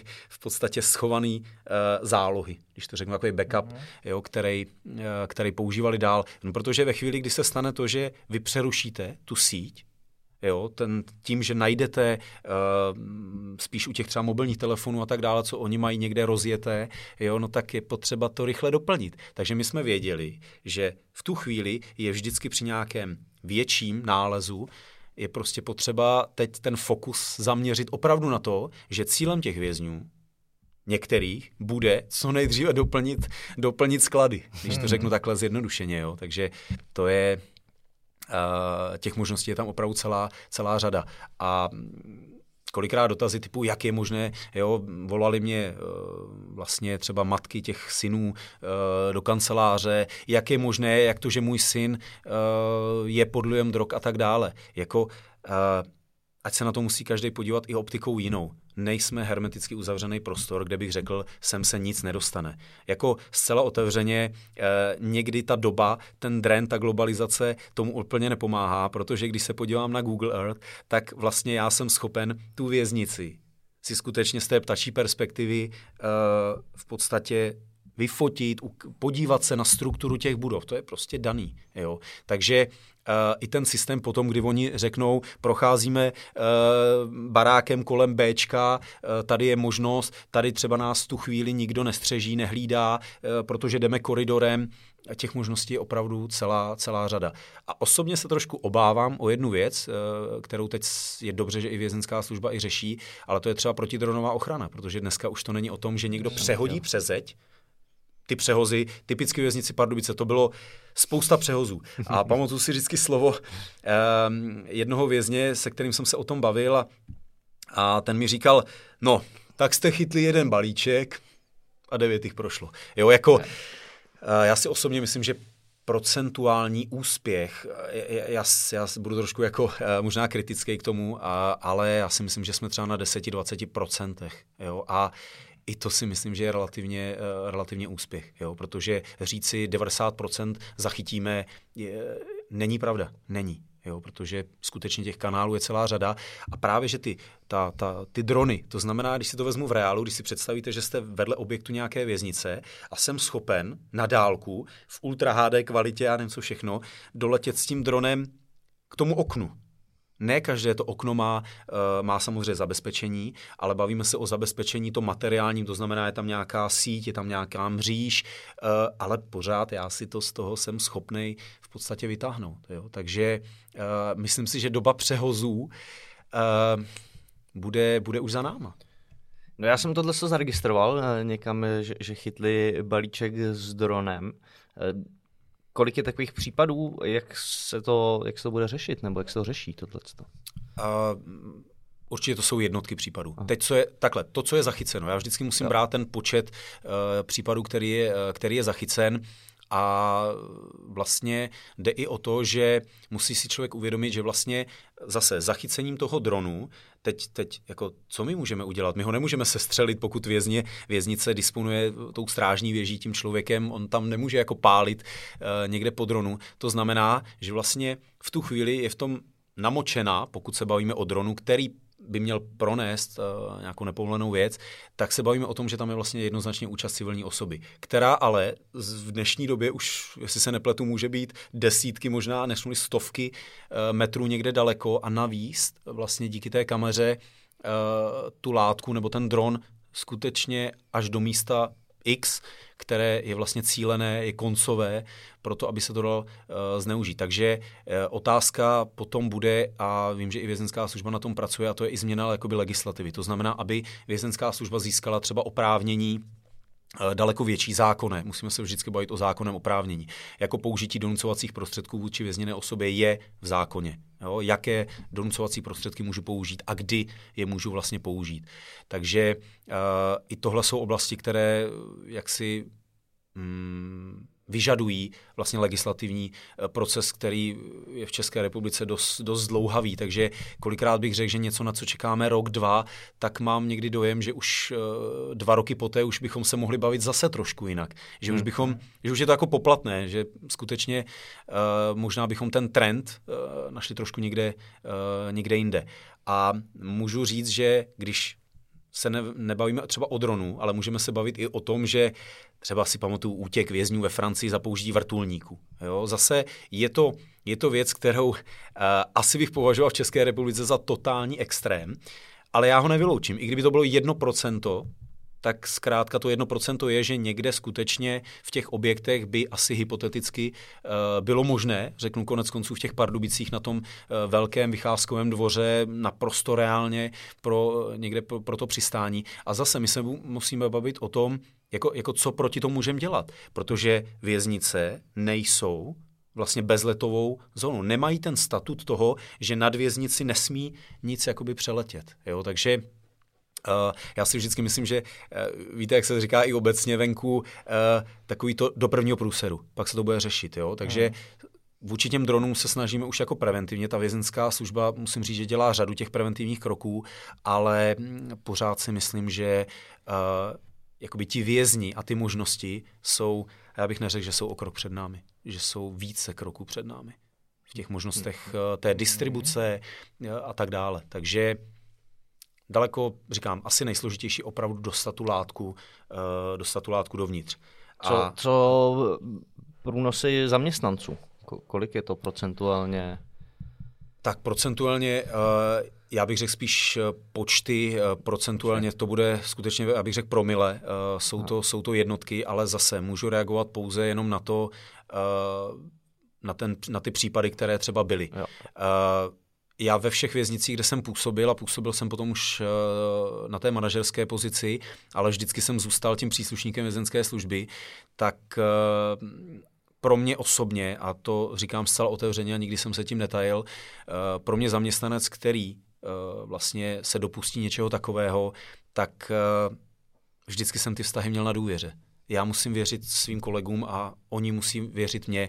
Jakmile je tam kříž, uh, vždycky si vybavu film uh, Gaylord jebal Fotre Lotter, uh, Kruh důvěry. A strašně těžko se do něj vrací, do toho kruhu. A je to ono to, je, ono to je naprostá pravda. Takže pro mě takový zaměstnanec už tu důvěru ztratil a za mě jednoznačně opustit samozřejmě brány, brány té věznice a já jsem kolikrát byl i proto, aby, aby v podstatě tam padl i třeba nějaký uh, trest od toho, od toho soudu. To, jestli podmíněný nebo nepodmíněný, je samozřejmě otázka, ale jako uh, mě ten člověk, když se někdo zeptá, a v čem to jako, jako osobně ti to vadilo? Protože majorita těch lidí, nebo drtivá většina těch zaměstnanců opravdu makala, abychom předcházeli tomu, nacházeli ty věci, opravdu jsme vymýšleli způsoby, jak se k tomu dostat, i práci s informacemi, a pak zjistíme, že to dělá někdo z nás. Proto. To, to, to bylo to, co mě vnitřně na tom vadilo a přesto jsem se asi nikdy nedokázal úplně, uh, úplně přenést, protože uh, pokud by mě někdo řekl, no já jsem finanční problémy, jako na rovinu, co odpovíte? Všechno jde dneska řešit. Pojď, pojďme najít nějaký způsob. Samozřejmě do finančních problémů se může dostat jako kdokoliv z nás. Jo, eh, když to byly jiné problémy. Bohužel takovýto zaměstnanci si neuvědomovali jednu věc. A tu mám zase jenom tu, co jsem poznal díky zkušenostem a i díky jako vězňům, kdy eh, oni mi sami říkali, že vlastně ve chvíli, kdy už eh, někdo chce získat nějakou nepovolenou věc, obecně mobil, drogu, jakoukoliv jinou, no, tak jde za těma vězněma na tom oddíle, jo, může požádat, může se zeptat, může to zkusit nějakým jiným způsobem, no pokud ho ta skupina ho odmítne, Odmítne ho třeba s ohledem na to, že prostě k němu nemají důvěru, že mu prostě nevěří. To je naprosto běžný. Tak takový člověk třeba může se obrátit potom na zaměstnance. Já jsem si vždycky říkal, a i když jsem školil zaměstnance už jako teda ten uh, vyšetřovatel nebo ten preventista, tak jsem říkal, jako vy si musíte uvědomit, že to je, že ten vězeň dřív nebo později stejně, se to, stejně to práskne. Stejně se ta informace dostane opravdu ven. Takže je to první případ v tom, že něco pronesete, dneska jako už reálně za ten mobil, jako, jako, jako kolik si ty lidi představují. To jsou stovky korun, to nejsou tisíce jako za, za ten mobilní telefon. Musím samozřejmě říct, že to záleží na té konkurenci, která v té věznici je, takže záleží na tom, kolik uh, vlastně těch mobilních telefonů tam může být. Ale kolikrát jsem postrádal u takovýchto zaměstnanců vlastně takovýto uvědomění, to prozření, že vlastně no tak to pronesu jednou, dvakrát a na rovinu. A pak já tvrdím velice jednoduše i novým kolegům, i kolegyním jsem to říkal. A pak jste jejich. V tu chvíli jako eh, potřebuji to pronést. No ne, ne teď, teď, teď to nebudu nosit, teď to není dobrý. Teď to proneseš, jinak můžu jít jinam. To jako a v tu chvíli ten člověk, to je, to je podle mě ten zlom, kdy ten člověk udělá chybu. On to, on to třeba pronese, ale opravdu na tom vstupu eh, kdekoliv může potom prostě udělat chybu a jako říkám, s takovým člověkem, dobrý, oddělal nějakou práci, končím. Jo, já, s takovým člověkem dělat opravdu uh, nemá smysl. Uh, a na rovinu ten, ten zákon o služebním poměru hovoří o tom, že vlastně takového člověka, eh, teď nemyslím v konkrétně takovém případě, ale obecně se baví o jednání, nějakém zavržení hodném jednání, které má vlastně způsobilost eh, poškodit dobrou pověst bezpečnostního sboru. Tohle je za mě naprosto přesný, pregnantní příklad toho, jak, eh, že vlastně takový člověk akorát poškozuje opravdu dobré jméno. Hele, protože já už vidím ten titulek Bachař, pardon, já tenhle výraz prostě nemám rád, příslušník vězenské služby pronášel vězňům drogy. Jako, eh, to je jednoznačně poškození dobré práce těch ostatních. Takže eh, je to těžké. Ale tam jsou, Patriku, ještě další věci, protože já jsem říkal návštěvy. Zásobování balíky, korespondence, kterou si zmiňoval. To jsou všechno věci, že balík, vězeň, když řeknu jenom zákon, nerad se bavím o paragrafech, eh, ale za rok dvakrát pět kilo balík. Standardně. Nebavím se v rámci odměny, že lze navíc a tak dále. Pětikilový nárokový balík může ten vězeň dostat. Takže zase podléhá kontrole. To mohly být drogy v salámu, ve švech ručníků, v korespondenci, perfektně zabaleno e, vlastně třeba mm, pod poštovní známkou. Ale opravdu tak, že vizuální kontrola by to neodhalila. Já si pamatuju ten vývoj e, vlastně toho těch šetření, kdy potom už se stávalo, že přišla konzerva, jo, a vlastně ta konzerva e, byla, měla naprosto stejnou gramáž, která byla uváděna, a je to převažováno, která byla vlastně uváděna e, na tom obale, ta schránka, ta konzerva sama o sobě nenesla vůbec nějaké známky toho, že by byla upravena, ale vevnitř byly dva kousky. Dokonale vyvážený. Takže už to není o tom, že někdo opravdu veme, takhle vemu ten mobil, tak to obalím, dám tam třeba velký šroub, protože se pak líp hází. Jo, takhle byly ty přehozy. Já jsem vždycky mm, byl toho názoru, že jako kdo nepřehodí tu zeď, jako, no, tak to už jako je extrém, jako, že to musí snad každý zvládnout. Ale ne vždy to trefí tam, kam je. A najednou pak začal být, řeknu, trošku vývoj zase v té době a kolem toho obalu se objevil provázek a jsme si tak jako trošku lámali uh, hlavu, jako, jako proč. No, protože někdy se může stát, že to spadne třeba na střechu, jo, a trošku se tím letem, jo, i tím, jak se to potom kutálí třeba po té střeše, když, není, když je šikmá, tak vlastně se trošku odvalí toho, uh, toho provázku, no a oni jsou schopni si to potom třeba stáhnout, jo, takže uh, doba jde dopředu, jo, a, a s dobou rozhodně jdou, jdou, uh, jdou i oni, jo. Uh, zásobování, pekaři, firmy jezdí, protože jsou vevnitř pracoviště, musíte doplňovat vlastně samozřejmě proviant a tak dále. I tato oblast je jakoby do značné míry riziková. Když to řeknu takhle, uh, i nelze vyloučit, skutečně to nelze vyloučit a v těch prezentacích jsme to zejména se svým kolegou uh, používali. Máte návštěvy, korespondence, balíky, opuštění věznice. Vězni třeba za odměnu mají možnost opustit věznici nebo pracují venku na pracovištích, které jsou bez našeho dohledu, přímého 24-hodinového a tam vlastně mají možnost se k té droze nebo k, tomu ne, k té nepovolené věci uh, samozřejmě nelegálně, ale dostat velice s nás, protože mě nikdo nestojí doslova řeknu za zadkem, takže mám ten prostor. Uh, já ale nevyloučím ani jako advokáty ani právě ty naše zaměstnance, proto to byl jako správný dotaz. Mě vždycky je jenom uh, velmi mrzí, když si takový případ nějaký vybavím. Naštěstí si jich opravdu za tu dobu vybavuju velmi málo, o kterých víme, které vlastně uh, byly, byly dokumentovány a takže ta škála je opravdu velká, ale uh, jak říkám, ten závěr k tomuto je, že vlastně návštěvy, korespondence, uh, to, že mají možnost jít ty vězni ven, pracovat tam, to jsou asi mm, nejexponovanější kanály, které vlastně vedou k tomu průniku. OK, pojďme dál na, na další téma, to jsou útěky z věznic, hmm. tomu se docela věnoval, jestli se nemýlím. Ano, ano, věnoval. uh, byl jsi dokonce tak úspěšný, že jsi, jsi říkal, že jsi nastoupil po nějakém útěku do Odolova. Ano. A jestli jsem dobře četl, tak za dva měsíce ti někdo utek. Ano, ano, eh, děkuju, byl jsem velmi úspěšný. uh, úplně jsem tak asi nebyl vnímán uh, svými nadřízenými. Ne, uh, pro mě, pro mě uh, útěky vězňů jsou, uh, teď to řeknu už po, uh, po, po té profesní kariéře u vězenské služby, Eh, do určité míry vlastně jako fascinující eh, v těch příbězích, v tom skutku eh, v těch okolnostech, za které vlastně jsou ty útěky vlastně dokonány, nebo kdy se, kdy se o ně pokusí. Tak, jak si to řekl, Triku, vlastně nastoupil jsem do, do Odolova 1. 2016.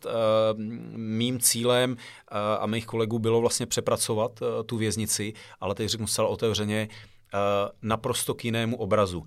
A pro představu to znamená nahradit vlastně stávající zabezpečení, které eh, pro mě byly jako zrezlý ploty, které neměly nebo měly minimální efekt na to, aby eh, zabránili nějakému útěku. Ale znova jsem přesvědčený o tom, že říci, Teď máme nějaký stav zabezpečení, myslím si, že je velmi kvalitní a klobouk dolů, co, co věznice dokázala, ale nikdy bych neřekl zase, už nikdo nikdy neuteče. Je to o tom, abychom tomu vězni stížili ten, řeknu, ten proces toho útěku a aby naši vlastně lidi byli schopni na základě uh, třeba nějakého elektronického zabezpečení, ale i toho materiálního uh, zabránit vlastně tomu dokonání. No a když vidíte ten stav té věznice, tak já jsem první typ myšlenky moje byly, já chci pryč. Já, já jako nevím, co tady jako budu dělat. Myslím si, že jsme tam strávili hodně času.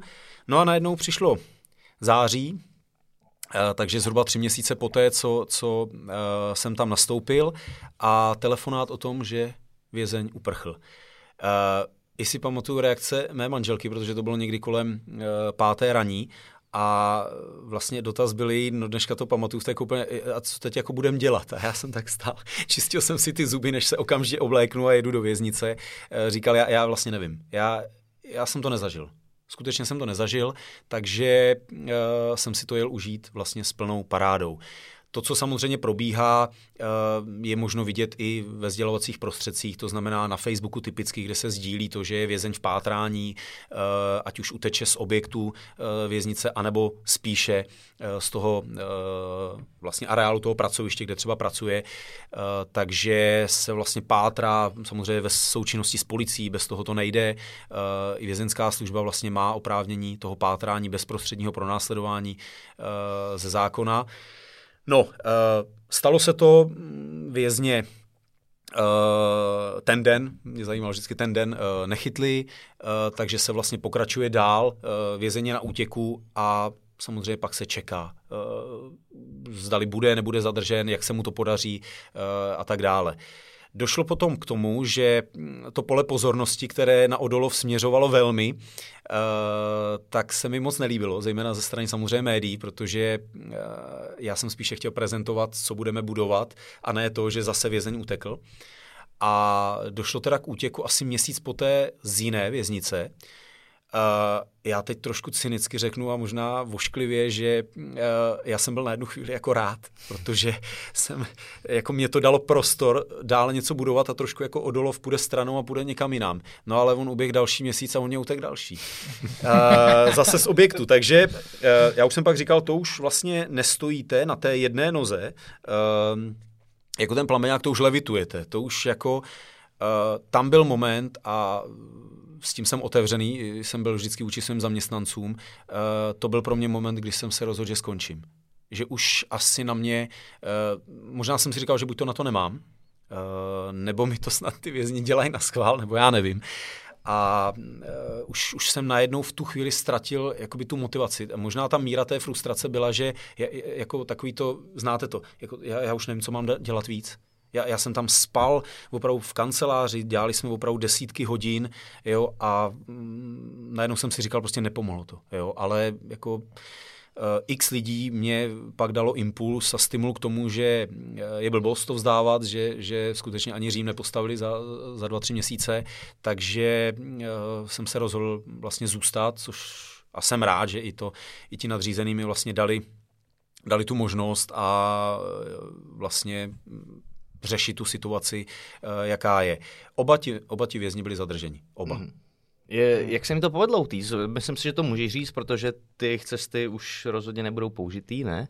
Uh, Určitě samozřejmě ten, ten útěk, já eh, bohužel nejsem schopen úplně říci eh, to konkrétní, jak, eh, jak se mohli dostat, řeknu, z ložnice z cely a tak dále, ale zrovna tohle, tohle vlastně bylo tím, že když, řeknu, byli odváděni na pracoviště, to znamená šli z toho objektu, z, toho, z té ubytovny, tak v podstatě velmi řeknu jednoduše, se dali na útěk. To znamená, že oni se odpojili od, tého, od toho návodu těch vězňů a vlastně začali překonávat v podstatě ty oplocení. Takže uh, já se rozhodně tady nebavím o nějaké sofistikovanosti nebo uh, nějaké možná i speciální přípravy. Uh, my se můžeme o speciální přípravě bavit u, uh, u případů, uh, které vlastně byly, byly o tom, že uh, někdo uh, nařízl ten prut té mříže třeba v té celé nebo v, uh, v té místnosti třeba v tom sociálním zařízení, protože na té celé uh, samozřejmě může riskovat riskovat to, že eh, ho někdo prozradí a tak dále. Ale zase k tomu potřebujete ten nástroj, k tomu potřebujete ten list, potřebujete nějaký čas uh,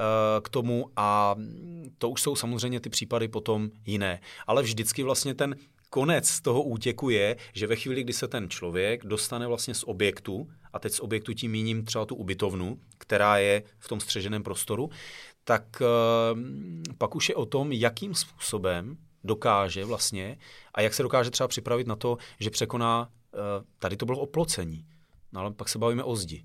Jo, tam už skutečně není možnost potom, eh, pokud není teda jako vyloženě Spider-Man, tak eh, není možnost se jako něčím chytit, jako žebřík taky není jako jen tak dostupný, aby si ho někde, uh, někde samozřejmě opřel. Jo? Samozřejmě do, ne do značné míry, ale do, do uh, můžeme se bavit i o tom, že, že útěk samozřejmě uh, v tehdy odsouzeného Kájínka z věznice Mírov byl, byl a asi zůstane v tomto směru, řeknu, v tomto směru zůstane legendární, protože skutečně potom, uh, potom laně, které vlastně improvizovaném, projel na té kotvě až za tu zeď, to, to je něco, co asi 9 z 10 lidí by, by třeba nedokázalo. Hmm. No, takže tyhle ty útěky, ten modus operandi, ten způsob toho provedení uh, byl v podstatě velmi, velmi jednoduchý. Je to o tom, že eh, pak si říkáte, tak máte tam nějaké zabezpečení, přece jsou tam nějaké, já nevím, žiletkové válce, dráty, to už žiletkové dráty ne, to, to evokuje trošku jinou dobu, uh, ale jsou tam v podstatě ty prvky toho zabezpečení, které znamenají to, že ve chvíli, kdy se do toho člověk nějakým způsobem zachytí, tak uh, i pohyb dopředu, i dozadu pro něj znamená, nebo ta možnost zkrátka není, protože by, ho to, by mu to samozřejmě ubližovalo a toho má zastavit jo, ale uh, máte rukavice, máte kor třeba v, zi, v zimním období, už uh, ti vězni mají na sobě samozřejmě ten, ty, ten ústavní oděv, je, že takový takzvaný vaťák, řeknu, který už má nějaký zesílení, můžete ho použít, můžete si obalit ty ruce, uh, konec konců, ale i fakt, že se pořežou nebo že se ublíží, jako na rovinu, ten adrenalin dělá strašně moc, strašně moc. Kor, pokud to není zkratkovitě, pokud je to to, že já jdu teď v podstatě s dalšími deseti vězni, procházím uh, tou věznicí v nějakém návodu uh, a, a najednou mě řeknu něco přepne a rozhodnu se, že prostě budu utíkat, dobře, bez přípravy a tak dále. Může se to podařit a nemusí, ale i takové pokusy byly, ale byly, byly vězenskou službou zastaveny, řeknu. Ale už to, už tohleto vlastně lze kvalifikovat jako pokus útěku, který je trestný. Který je trestný v tom směru, že vlastně ta osoba za to může být a zpravidla je, za což já teda tady říkám svůj názor, v tomto směru hodně represivní, uh, jsem rád, že jsou potrestaný. Protože to, co se totiž potom děje, po tom útěku, já, to, to, je, to je velmi těžko, to je tak emotivní a teď vy musíte přijít do té věznice a být tím tím krizařem, tím krizovým jako manažerem, který opravdu tu situaci musí uklidnit, ale zároveň musíme plnit ty úkoly, které, eh, které jsou. Rozhodně to nemůže být o tom, že přijedu a, a budu tam svým kolegům, jsme v pytli, to, to, to je konečná pro nás. To je to poslední, co by ty lidi chtěli slyšet. Prostě hmm. stalo se a pojďme dělat to, abychom samozřejmě v maximální míře a maximálním úsilí uh, se snažili uh, tu situaci vyřešit, když to řeknu. A co se v takovémhle konkrétním eh, případě odehrává v tobě? Strach.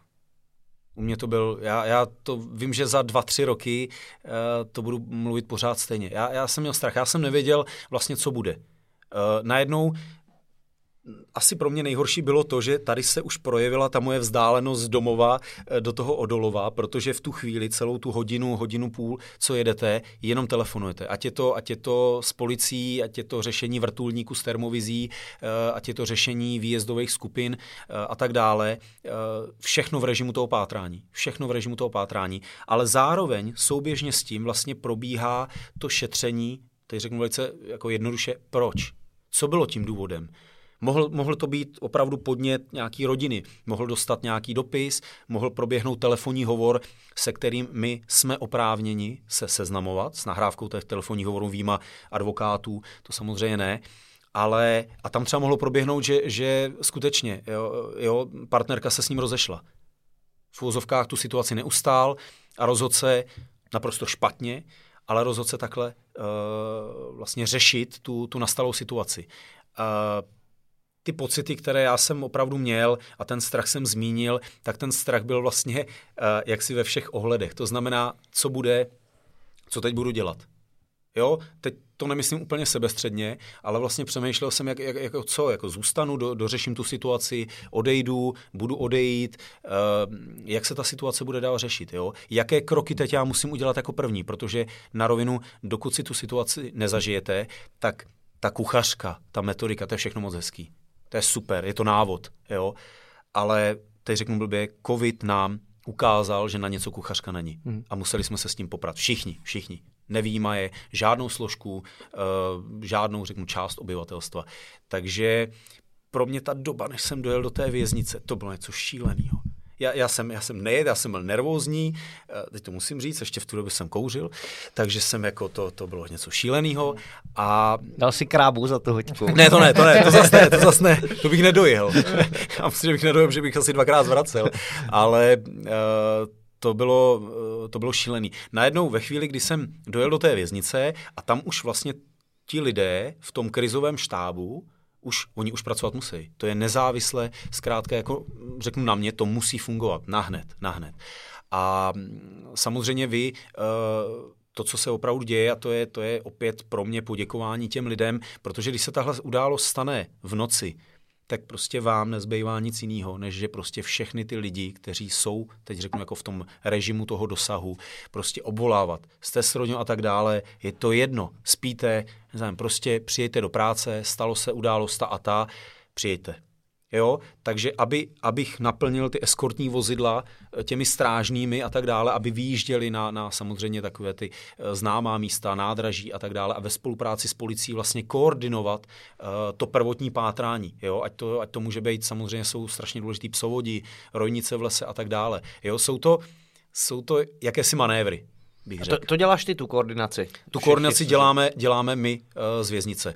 Samozřejmě v, v kooperaci uh, i vlastně s, s vedení vězenské služby, protože to je událost, která samozřejmě se hlásí, uh, jde až samozřejmě na ministerstvo spravedlnosti a tak dále. Je to, je to samozřejmě něco, co je, co, je, co je špatně, co je závažná ta událost, to, toho jsme si vědomí.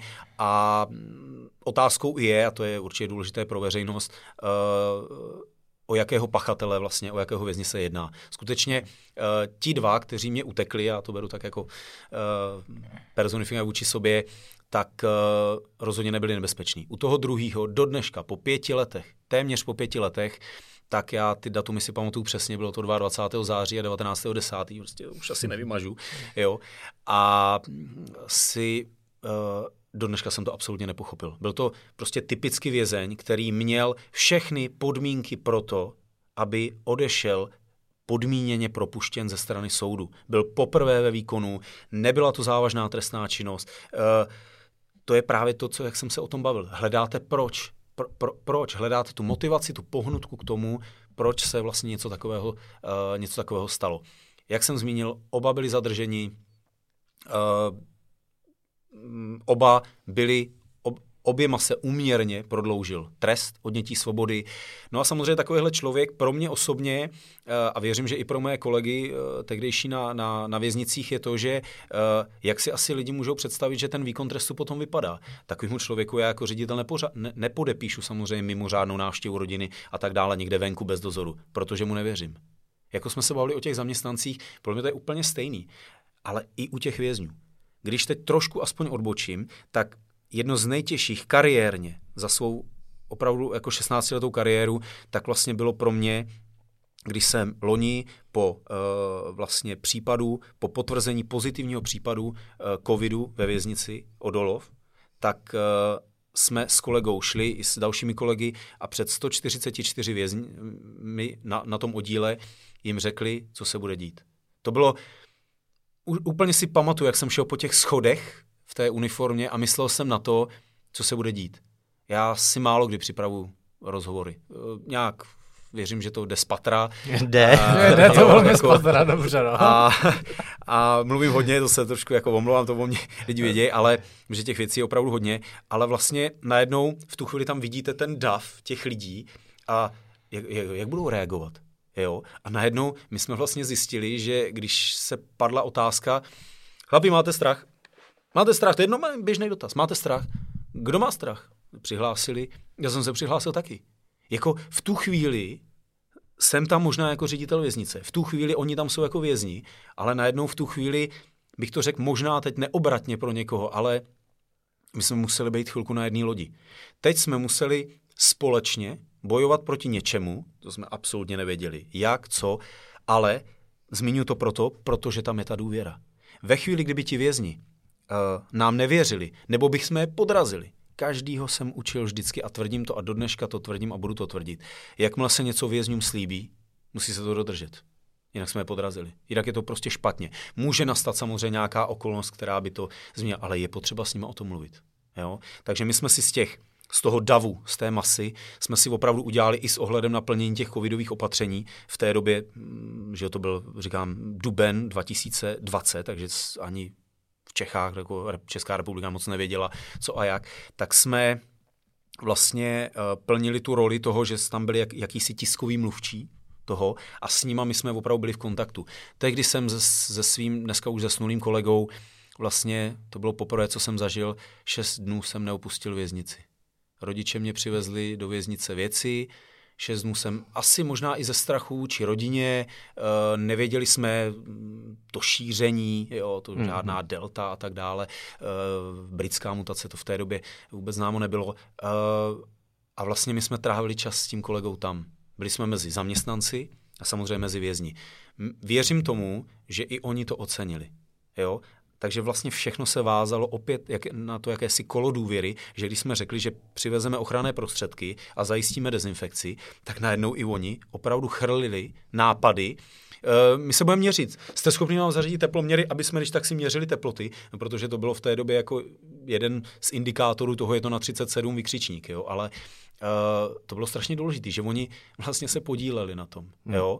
A když se vrátím vlastně k těm útěkům, tam se na tom nějak nepodílej, uh, protože jsou pryč, ale jak říkám, uh, hodně mě vždycky zajímal ten, ten způsob, ty, ty důvody toho, proč to bylo, ale uh, kromě strachu, já jsem cítil strašnou nenávist vůči ním v tu chvíli. Já, já, já jsem prostě zatínal pěst, protože um, já jsem to cítil jako strašný podraz, uh, že si vlastně oni neuvědomují, co se kolem toho děje, co, co opravdu za ty manévry, potom prostě kolik to stojí stát, kolik to stojí daňový poplatníky, všechno tohleto. Stalo se to. Mrzelo mě náhledy některých lidí uh, mimo uh, vězenskou službu, kdy, no ale vy jste tam o toho, abyste tomu zabránili. Uh, já bych úplně nechtěl říct, že to, že to je nebo není pravda. Ano, do jisté míry ano ale byl jsem strašně rád, že při natáčení potom s českou televizí jsem řekl něco, co za čím si stojím. Primárně je potřeba, abychom si uvědomili, že uh, za ten útěk nese odpovědnost ten vězeň. A teď velmi, velmi jednoduše to řeknu. Já jsem ho nenutil utíct. Ten, ten dotyčný dobře měl nějaký důvod, to samozřejmě asi chápu, ale Nikdo ho k tomu neponoukal, nikdo ho k tomu nenutil. I pokud by, řeknu, byl případ, že, byl, že by byl někde nějakým šikanován. I to může být důvodem, protože kromě toho, jak jsme se bavili o těch sebevraždách nebo pokusech, tak mu se může rozhodnout, tady já nebudu. Odejdu na pracoviště jo, a, a, a uteču. I to se může dít. Všechno je řešitelné. Ale já se i dokážu vžít do těch vězňů a vrátit se trošku teďka k té trestné činnosti, kdy jestli bylo něco těžkého a nejtěžšího i pro mě osobně eh, s ohledem na emoce a pocity, tak bylo šetření trestné činnosti, kde byl sexuální podtext. Jo, skutečně, protože já jako chápu, že on jako chlap, já jsem v Rize mužské věznici, jako horko těžko vám tam bude barvitě popisovat, eh, co mu někdo dělal a tak dále. Já, já se do toho jako dokážu vžít, jo? Že, že není opravdu lehký o tom, o tom mluvit, do protokolu o tom mluvit. My si můžeme říct něco bokem, ale samozřejmě ten protokol pak uh, jakoby je daný. A zpátky k těm útěkům je to o tom, že skutečně oni musí nést odpovědnost za to, že, uh, že selhali. Že vlastně selhali. Oni porušili ten zákon, oni vlastně dostali potom trest odnětí svobody a můžu vám říct, že věnuju se tomu víc než dekádu, eh, těm skutkům a tak dále, zaplať pámu, že to jsou jednotky, ale eh, ve směs všechny soudy, eh, byť to bylo z různých regionů, tak vlastně přistoupili v případě útěku k nepodmíněnému trestu. To znamená, ten člověk dostal trest další, respektive se mu úměrně prodloužil ten současný, který, který vykonával. Takže jak říkám, i, ta, i ty pocity, které se odehrál, byl to mix všeho, ale jak říkám, asi co bych vypích, tak byl strach a zároveň v tu chvíli strašná nenávist vůči tomu, vůči tomu vězni. Mm, jo? Mm, a mm. otázky proč, proč, proč. Ještě poslední otázka tady k tomu uh, v té koordinaci, kolik eh, se toho účastní lidí? Desítky. Desítky. Záleží na tom zase, jestli to je uh, v, třeba v té mimopracovní době, jaká, jak velká to je věznice, uh, o koho se jedná. Samozřejmě neumím teďka říct, kolik, uh, kolik jednotek uh, a hlídek vlastně policie na tom participuje, ale v součtu to, kdo je na krizovém štábu, uh, ti lidé, kteří jsou vlastně v akci, i to, i to, že se dělají úkony vlastně na tom oddíle a tak dále, od prohlídek, od kontrol té korespondence a všeho, tak uh, jsou to desítky, desítky. No, hmm. stovky ne, ale uh, desítky lidí se okay. na tom podílí. A ještě jedna věc, uh, dělá se něco takového, že tam někdo je a typuje si, kudy by se dalo utíct v té věznici? Dělá se to? Uh, Nebo to zkusí za, takhle je to, jako je, na... je to, je to zajímavý dotaz. Nejsem si úplně jistý, jestli, jestli tam existuje nějaký takový člověk, který by byl jako fakt typař, který by si to, možná ano, tam tady bych uh, asi nedokázal úplně Nemyslím jako odpovědět. od vás, z vězeňské služby. Je od nás. Uh, tak to se zeptal úplně skvěle, protože po těch dvou útěcích jsem uh, typaře měl, protože už jsme hledali, hledali, já bych řekl díru k tomu a skuliny ale uh, ten člověk eh, do dneška, tam, uh, do dneška tam pracuje. To byl ten, který vlastně nám zkoušel někde vybrat místa, kde by to bylo hypoteticky možné. A zároveň, a to se mě na něm strašně líbilo, protože s tímhle nápadem přišel on, a mimo jiné to je vynikající jurista, tak on vlastně mě říkal, jestli to může jako zkoušet. Ale zkoušet to tak, že ne to, že se na to připravím, tak si koupím nějaký zesílený rukavice a tak dále, s tím, co najdu. To znamená, opustím ten objekt, tu ubytovnu a jdu po té věznici, běžím a tak dále, uh, a vlastně musím použít a zkusit použít to, co by použil ten vězeň. Takže otázkou uh, není vlastně, kdyby se mě někdo zeptal, je, je, kudy byste utíkal vy? A já odpovím úplně jednoduše. Já sám nevím, asi mám pár typů. Vzal bych si klíče, jo, jak se odemknu. Je to pak, to je vlastně pravda. Takže já jsem v jiný situaci, ale eh, je potřeba uvažovat, eh, kudy by asi utíkali ty, ty vězni. Takže eh, tam si myslím, že to typování, ten typař, co řekl fakt dobře, tak je, tak je vlastně o tom, aby zkusil, kde by to pro něj bylo hypoteticky nejjednodušší. Určitě blbý je, že vlastně tohle ten, tuhle ideu může jako narušit někdo, kdo Typicky, když tam třeba dělají nějaké firmy, jo, uh, úkol je, ty firmy jsou poučený, dělají tam nějaký stavební práce, cokoliv, jo, prostě zamykejte ty věci. Jo, jako opravdu ty, ti vězni jsou schopni využít veškeré vlastně nástroje, takže my a jako pro někoho možná ad absurdum jsme měli opravdu uh, ukotvený k řetězu uh, kontejnery, protože to je všechno věc, kterou jsem schopen uh, si řeknu někam dotáhnout a využít to jako, řeknu, jako stupínek, jako schůdek k něčemu, jo, ne úplně schody do nebe, ale, ale uh, musí člověk se zaměřovat a vlastně to je, to je patří i to ty typování. Jo? Bylo by, nesmí to jít teda do absurdna, ale bylo by to i tohle možné, že by byli schopní e, udělat, ano, rozkládaný jako eh, rozložitelný lešení, když se dělá, dělali fasády, zateplení a tak dále. E, to je prostě něco, co ten člověk je schopen využít. Mm. Jo, mm. Takže ale říkám, záleží na věznici, záleží na typu zabezpečení, záleží, jestli tam je opravdu vnitřní nějaké oplocení a ještě zatím je pětimetrová zeď tam už se bavíme, že mm, asi útěk eh, je eh, velmi obtížný. Znova nebudu říkat, že nejde, jo, hmm. ale je velmi obtížný. Určitě. Hmm. Máš nějakou představu, kolik procent vězňů na útěku je úspěšných ve finále?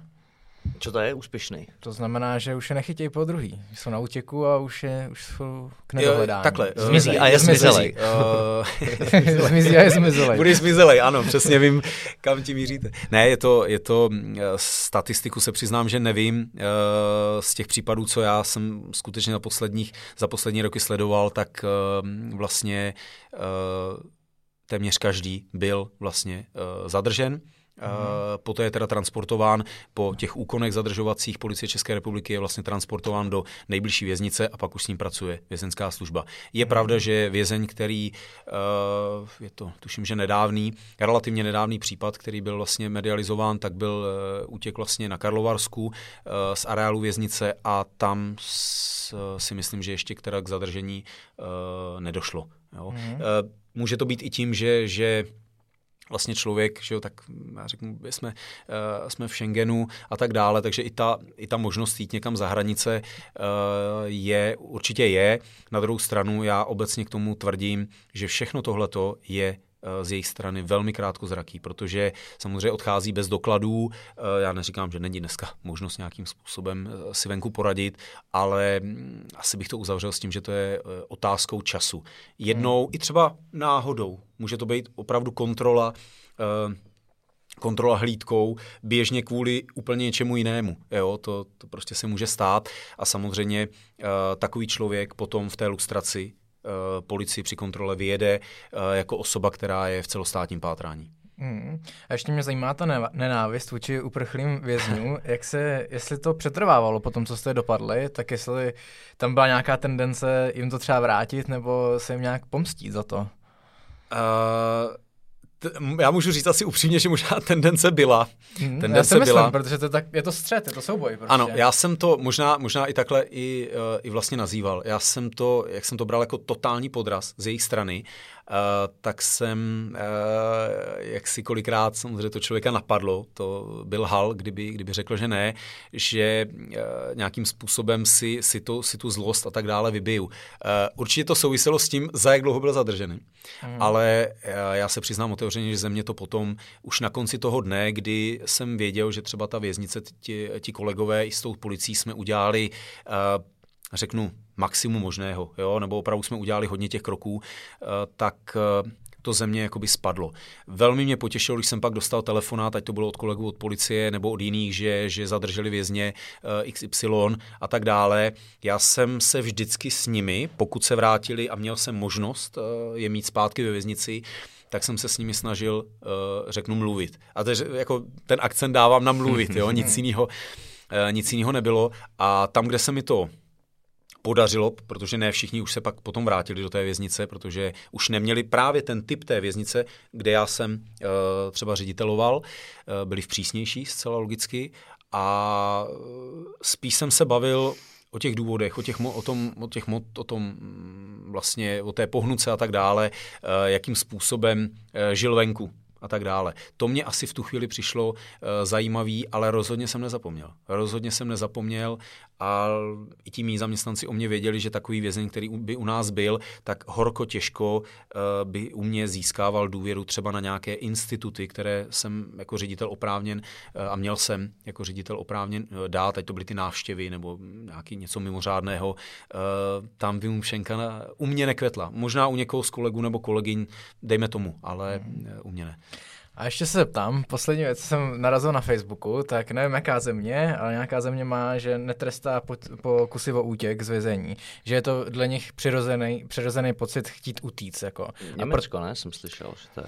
Nejsem si jistý. Uh, já si myslím, že ano. Uh, nemůžu to říct stoprocentně a věrhodně, ale uh, je, to, je to tak. Uh, ne, nebude to jenom jedna země, ale je to, je to fakt, že oni ty statistiky, nějaké, jako řeknu i světové a tak dále, ty výzkumy, které probíhají, je to, že vlastně, jako jsme se bavili trošku velice lehk, zlehka o, té, o tom tématu té sebevraždy a myšlenky uh, na tu sebevraždu, tak stoprocentně v těch lidech po uvěznění vlastně probíhá myšlenka na útěk. Na útěk, jo? tak. Uh, co je potřeba říct, že podle záleží na tom, jak jsou nastaveny ty právní předpisy. U nás vlastně ten pokus a dokonání, to znamená, že ten člověk doslova uprchne, tak trestné je. Eh, příprava toho útěku, to znamená, že si budu obstarávat nějaké materiály, samozřejmě myšlenka e, není trestná, jo? ani myšlenka na vraždu není, není trestná. Příprava už ano, jenomže naše právní předpisy hovoří o tom, že e, aby byla příprava trestná, z pohledu teda trestního práva, tak se musí jednat o zvlášť závažný zločin. To znamená, to jsou opravdu ty extrémní vraždy a podobně, případně skutkové závažné věci, ale u útěku to uh, není. A tady musím uvíct jeden příklad z praxe, protože se nám stalo rok poté, a bylo to 1. 4. 2017, já ty datumy si prostě pamatuju, uh, hlavně abych si pamatoval dcery, když se narodili, to, to.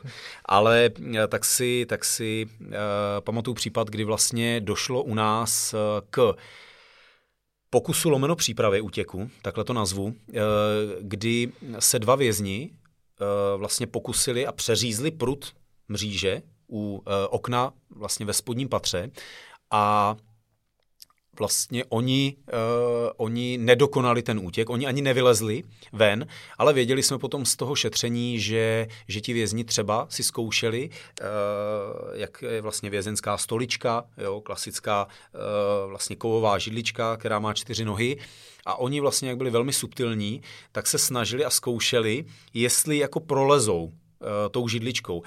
Čímž by vlastně napodobili napodobili eh, třeba tu okenní mříž. To znamená, není potřeba, eh, jak by to někdo viděl, že vezmu deset těch prutů a, a vyndám to, ale je možné, že by dostačoval třeba jenom jeden. Takže došlo k tomu, že byl vlastně naříznut prut té mříže a bylo velmi těžké to vlastně vyhodnotit. Jakým způsobem, o jaké stádium se jednalo, protože příprava netrestatelná ve smyslu teda trestního práva, ale pokus už ano. Nakonec jsem byl rád, že to bylo vyhodnoceno jako pokus a do dneška jsem přesvědčen o tom, už je to víc než tři roky, že ve chvíli, kdyby se ti dva velmi subtilní kluci, mladí kluci, dostali, uh, dostali ven z toho objektu, tak uh, by to dokonali. Už potom to oplocení, které pořád bylo ve fázi výstavby, přestavby, úprav, by bylo pro ně i s ohledem na ten adrenalin lehce, lehce překonatelné. Já si pamatuju i jejich rozhovor, který jsem s nima vedl, s oběma. Eh, to, že oba dva potom brečeli nezávisle na sobě, eh, nemluvil jsem s nimi oběma najednou, tak eh, se přiznám, že mě nějak nedojelo. Tohle to mě nějak opravdu jako nedojelo. A mm, pamatuju si i svoji reakci na to, že odpovědí totiž bylo, my jsme jenom chtěli zkusit ale to je něco, co jako já, já úplně nebyl schopen jako zkousnout, řeknu, protože, ale my tady nejsme jako na divokém západě a my, my tady jako nejsme v americkém filmu, ten člověk je ve výkonu trestu a tohle tady není jako na zkoušku. Takže já si pamatuju, když jsem tomu eh, dotyčnému říkal, ať se podívá ven a ať mě řekne, co vidí. Venku viděl lesy, stromy, tam je to velmi malebné kolem stromů. No tak mě to popsal, tak já jsem mu vysvětlil, že teď už neuvidí stromy, že uvidí krásné zdi ve věznici Valdice nebo Plzeň Bory. Jo, protože v tu chvíli ten člověk uh, nakonec odjel uh, do té jiné věznice, uh, teď nevím úplně přesně do které, ale jako uh, on si to zkusil a teď to je, že teď se to s ním teď takzvaně potáhne. Jo? Uh, musí si uvědomit, že pokud pojede někam ven, třeba s eskortou, s naší, tak samozřejmě ta eskorta bude adekvátně upravená. Může jet i s eskortou, která je uh, se skupinou kluků, který jsou určený vlastně pro zákon pod jednotným velením, to znamená takzvané ty zakuklenci. Protože zkrátka ten člověk je rizikový, pokusil se, připravoval si útěk, takže uh, podle toho se s nima pracuje. A já mám pocit, uh, že možná až potom někteří prozřou, že udělali kravinu. Hmm. Jo, že, že jako chybovat je lidský, to zase jako beru. Ale takový to, jako já jsem neměl co, jak jsem to zkusil. Jo? No, tak dobře, tak jsi to zkusil, nepodařilo se ti to, trest si prodloužíš, prodloužilo se o, řádově o měsíce. Tam záleží na tom, jak je jak je definováno, eh, kolik tam je maximum možného. Na rovinu ty soudy nedávají nikdy tu horní, eh, horní hranici, ale řádově za útěky, za dokonané útěky z věznice se skutečně bavíme řádově měsíce až desítky měsíců. Třeba může být trest samozřejmě i dva roky. Protože se stane, že třeba ten vězeň, který uteče, tak on, protože nemá nic, tak cestou nebo v průběhu toho jeho života na útěku se dopustí několika dalších, uh, několika dalších trestných činů.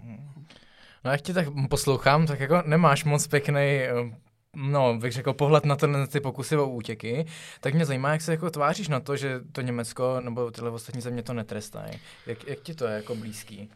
Přiznám se, že v tomto ohledu mi to, mi to blízký není. Je to, může to být stejný, stejný, eh, nebo stejná otázka, stejná oblast jako to, jak se někdo tváří na to, že by třeba naši dozorci uh, neměli uh, na sobě viditelné donucovací prostředky, protože to může vězně stresovat.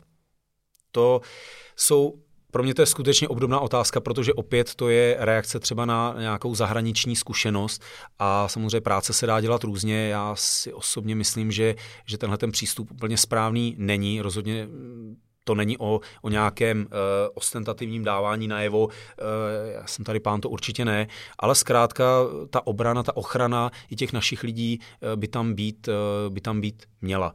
A ten útěk, pokus, uh, já můžu říct i jedno, a to jsou třeba skandinávské země, kde uh, jsem slyšel, a určitě to tak je, i tou zahraniční zkušeností, že pokud se uh, vězeň, pokud tam vězeň třeba uprchne, a já myslím, že možná, jestli to nebylo i to Německo, tak uh, důležitý je pro ně, uh, aby dal o sobě vědět. Jako, jestli je v pořádku. Jestli je v pořádku. jo, to, jako, tohle asi se přiznám, že do toho jsem nikdy neproniknul. Asi bych řekl, eh, je to jiná mentalita, když to řeknu velmi, eh, velmi zjednodušeně a, a možná měkce. Uh, nevím, máš pravdu v tom, že já se na to dívám, já se na to dívám trošku, trošku jinak. Ale jsem schopen, jak si argumentovat, nebo jsem schopen se na to dívat jako optikou toho důvodu, té motivace a tak dále, protože samozřejmě pochopím to, že někde se rozpadne rodina, děti a tak dále opravdu dokážu si to odůvodnit. Jako jsem kdysi vězňům odůvodňoval při šetření těch mobilních telefonů a oni mi říkali, já jsem prostě musel si zavolat, potřeboval jsem ten kontakt a tak dále a já jsem ze svého pohledu řekl, já, já, já ty důvody můžu chápat, ale přesto je nemůžu omlouvat. To, tak, takhle to je jako dáno. A Uh, takovýhle přístup je, je skutečně uh, asi, asi někde jinde, ale uh, je možné zase, nemůžu určitě říct, protože ty statistiky ani tu zkušenost nevím. Třeba to má naprosto zásadní vliv pro chování těch vězňů. Třeba ano, jako taková generální prevence, že třeba se ti vězni toho dopouštějí méně. To určitě ano, protože třeba když znova říkám ten Singapur, tak to je země, která ještě má trest smrti. Trest smrti ještě formou oběšení. A zejména proto, protože si Singapur eh, významně stojí na tom, aby potírali drogovou kriminalitu, která tam je opravdu značná. A můj příběh je jenom takový, že když jsme přistávali vlastně na letišti, tak jsme dostali uh, takový letáček a já jsem myslel, že to budou nějaké památky, jako kam, kam může mít a, a, a otočil jsem to a tam byla lepka, uh, jo, kde tam je opravdu napsáno jako Uh, vlastně trest smrti, bylo to fakt, že trest smrti pro, pro uh, drogové vlastně pachatele. Takže tam skutečně k tomu mají naprosto striktní přístup, ale když jsem se bavil s těmi profíky, s těmi lidmi z té věznice, nepomáhá to. Jo, není to takový ten efekt, že by někdo řekl, tady já do toho nejdu. Já do tohohle nejdu, protože uh, to riziko toho, že, že budu, budu uh, nebo že dostanu trest smrti, uh, je. I Amerika, Texas, kde ještě stále uh, ten trest smrti je, uh, také od některých lidí, je to věc názoru, uh, to není funkční. Jo. Neznamená to to, že se snížila významně uh, trestná činnost tím, že tam je trest smrti. A jaký názor máš na trest smrti? Eh, pro mě, pro mě velmi těžká, eh, těžká otázka, ale uh, já, Teď už to já, to, říct, já to řeknu, já to řeknu tak, že, že uh, v extrémních případech, skutečně v extrémních případech, kde, uh, dá se říct, je vyloučen uh, justiční omyl, tak uh, já se přiznám, že proto v extrémních případech jsem. Uh-huh. Hmm. Chtěl se zeptat, Patriku, jsem tě to teďka xkrát skočil. E, několikrát. No. E, chtěl jsem se vrátit k těm eh, dvou klukům, jak jsi říkal, že ten jejich příběh, když se rozbrečili, tě vůbec nedojal. Je nějaký příběh, který tě za těch 16 let dostal? Uh, určitě jich bude celá řada, ale ve vztahu uh, k těm útěkům, tak je to případ, uh, případ uh, kluka, který uh, uprchl z pracoviště Eh, z vnějšího, to znamená to, co je mimo areál té věznice.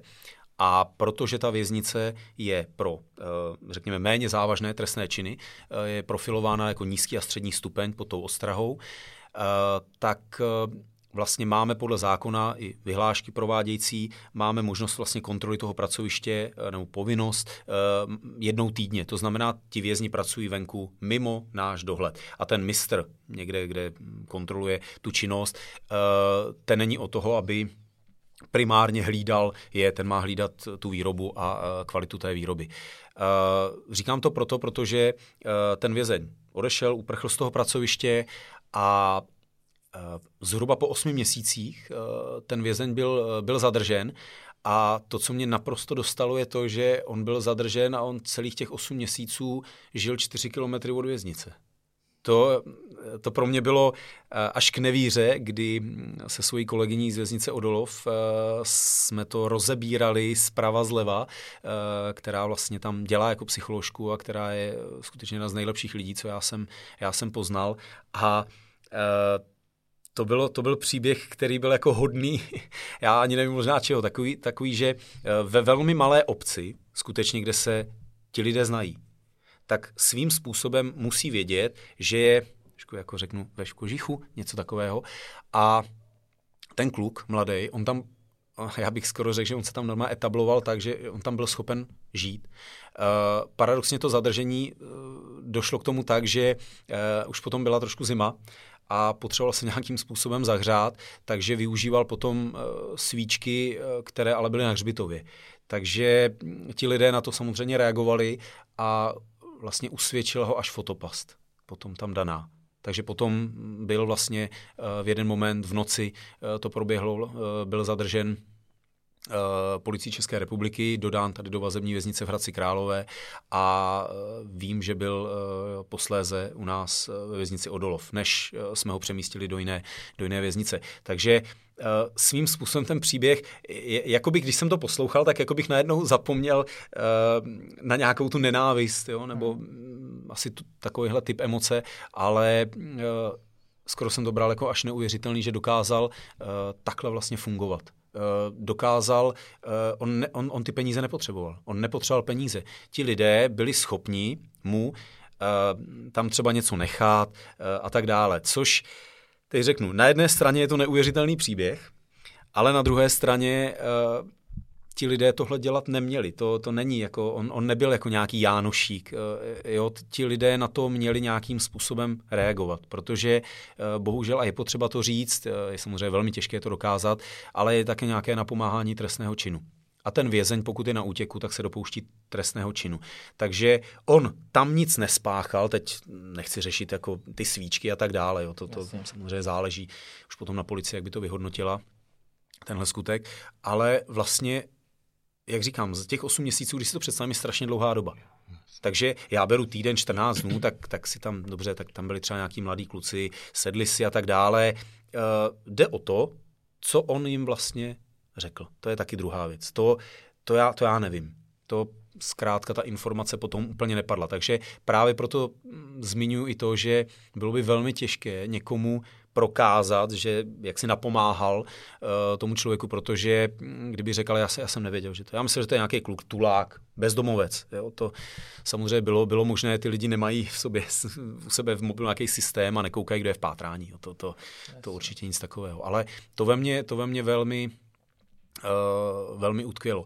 A pak to určitě byly příběhy uh, vězňů, uh, kteří se dopustili třeba nějakého násilí na, na, druhých, uh, na, dru, na druhých vězních, ale kolikrát takovým způsobem a s takovou agresí, kterou jsem, řekl bych, ani nepochopil, protože se jednalo třeba o naprosto bagatelní řeknu počin nebo skutek, protože eh, důvodem toho bylo, že on mu eh, jeden vzal svoje boty, eh, zaměnili si prostě boty, naprosto, říkám, běžná věc, ty boty jsou stejný, jo, to, to prostě jenom ta velikost stejná a na základě toho, že jeden, jeden vězeň mu vzal, uh, vzal, vzal ty boty, které měl jiný, tak ten dotyčný ho takovým způsobem slouknul, uh, že si do dneška pamatuju ty, ty znalecké posudky, které prostě byly na pět, šest stránek a, a já jsem měl potom, mm, dělal jsem to, ten případ, který my jsme vlastně začali šetřit,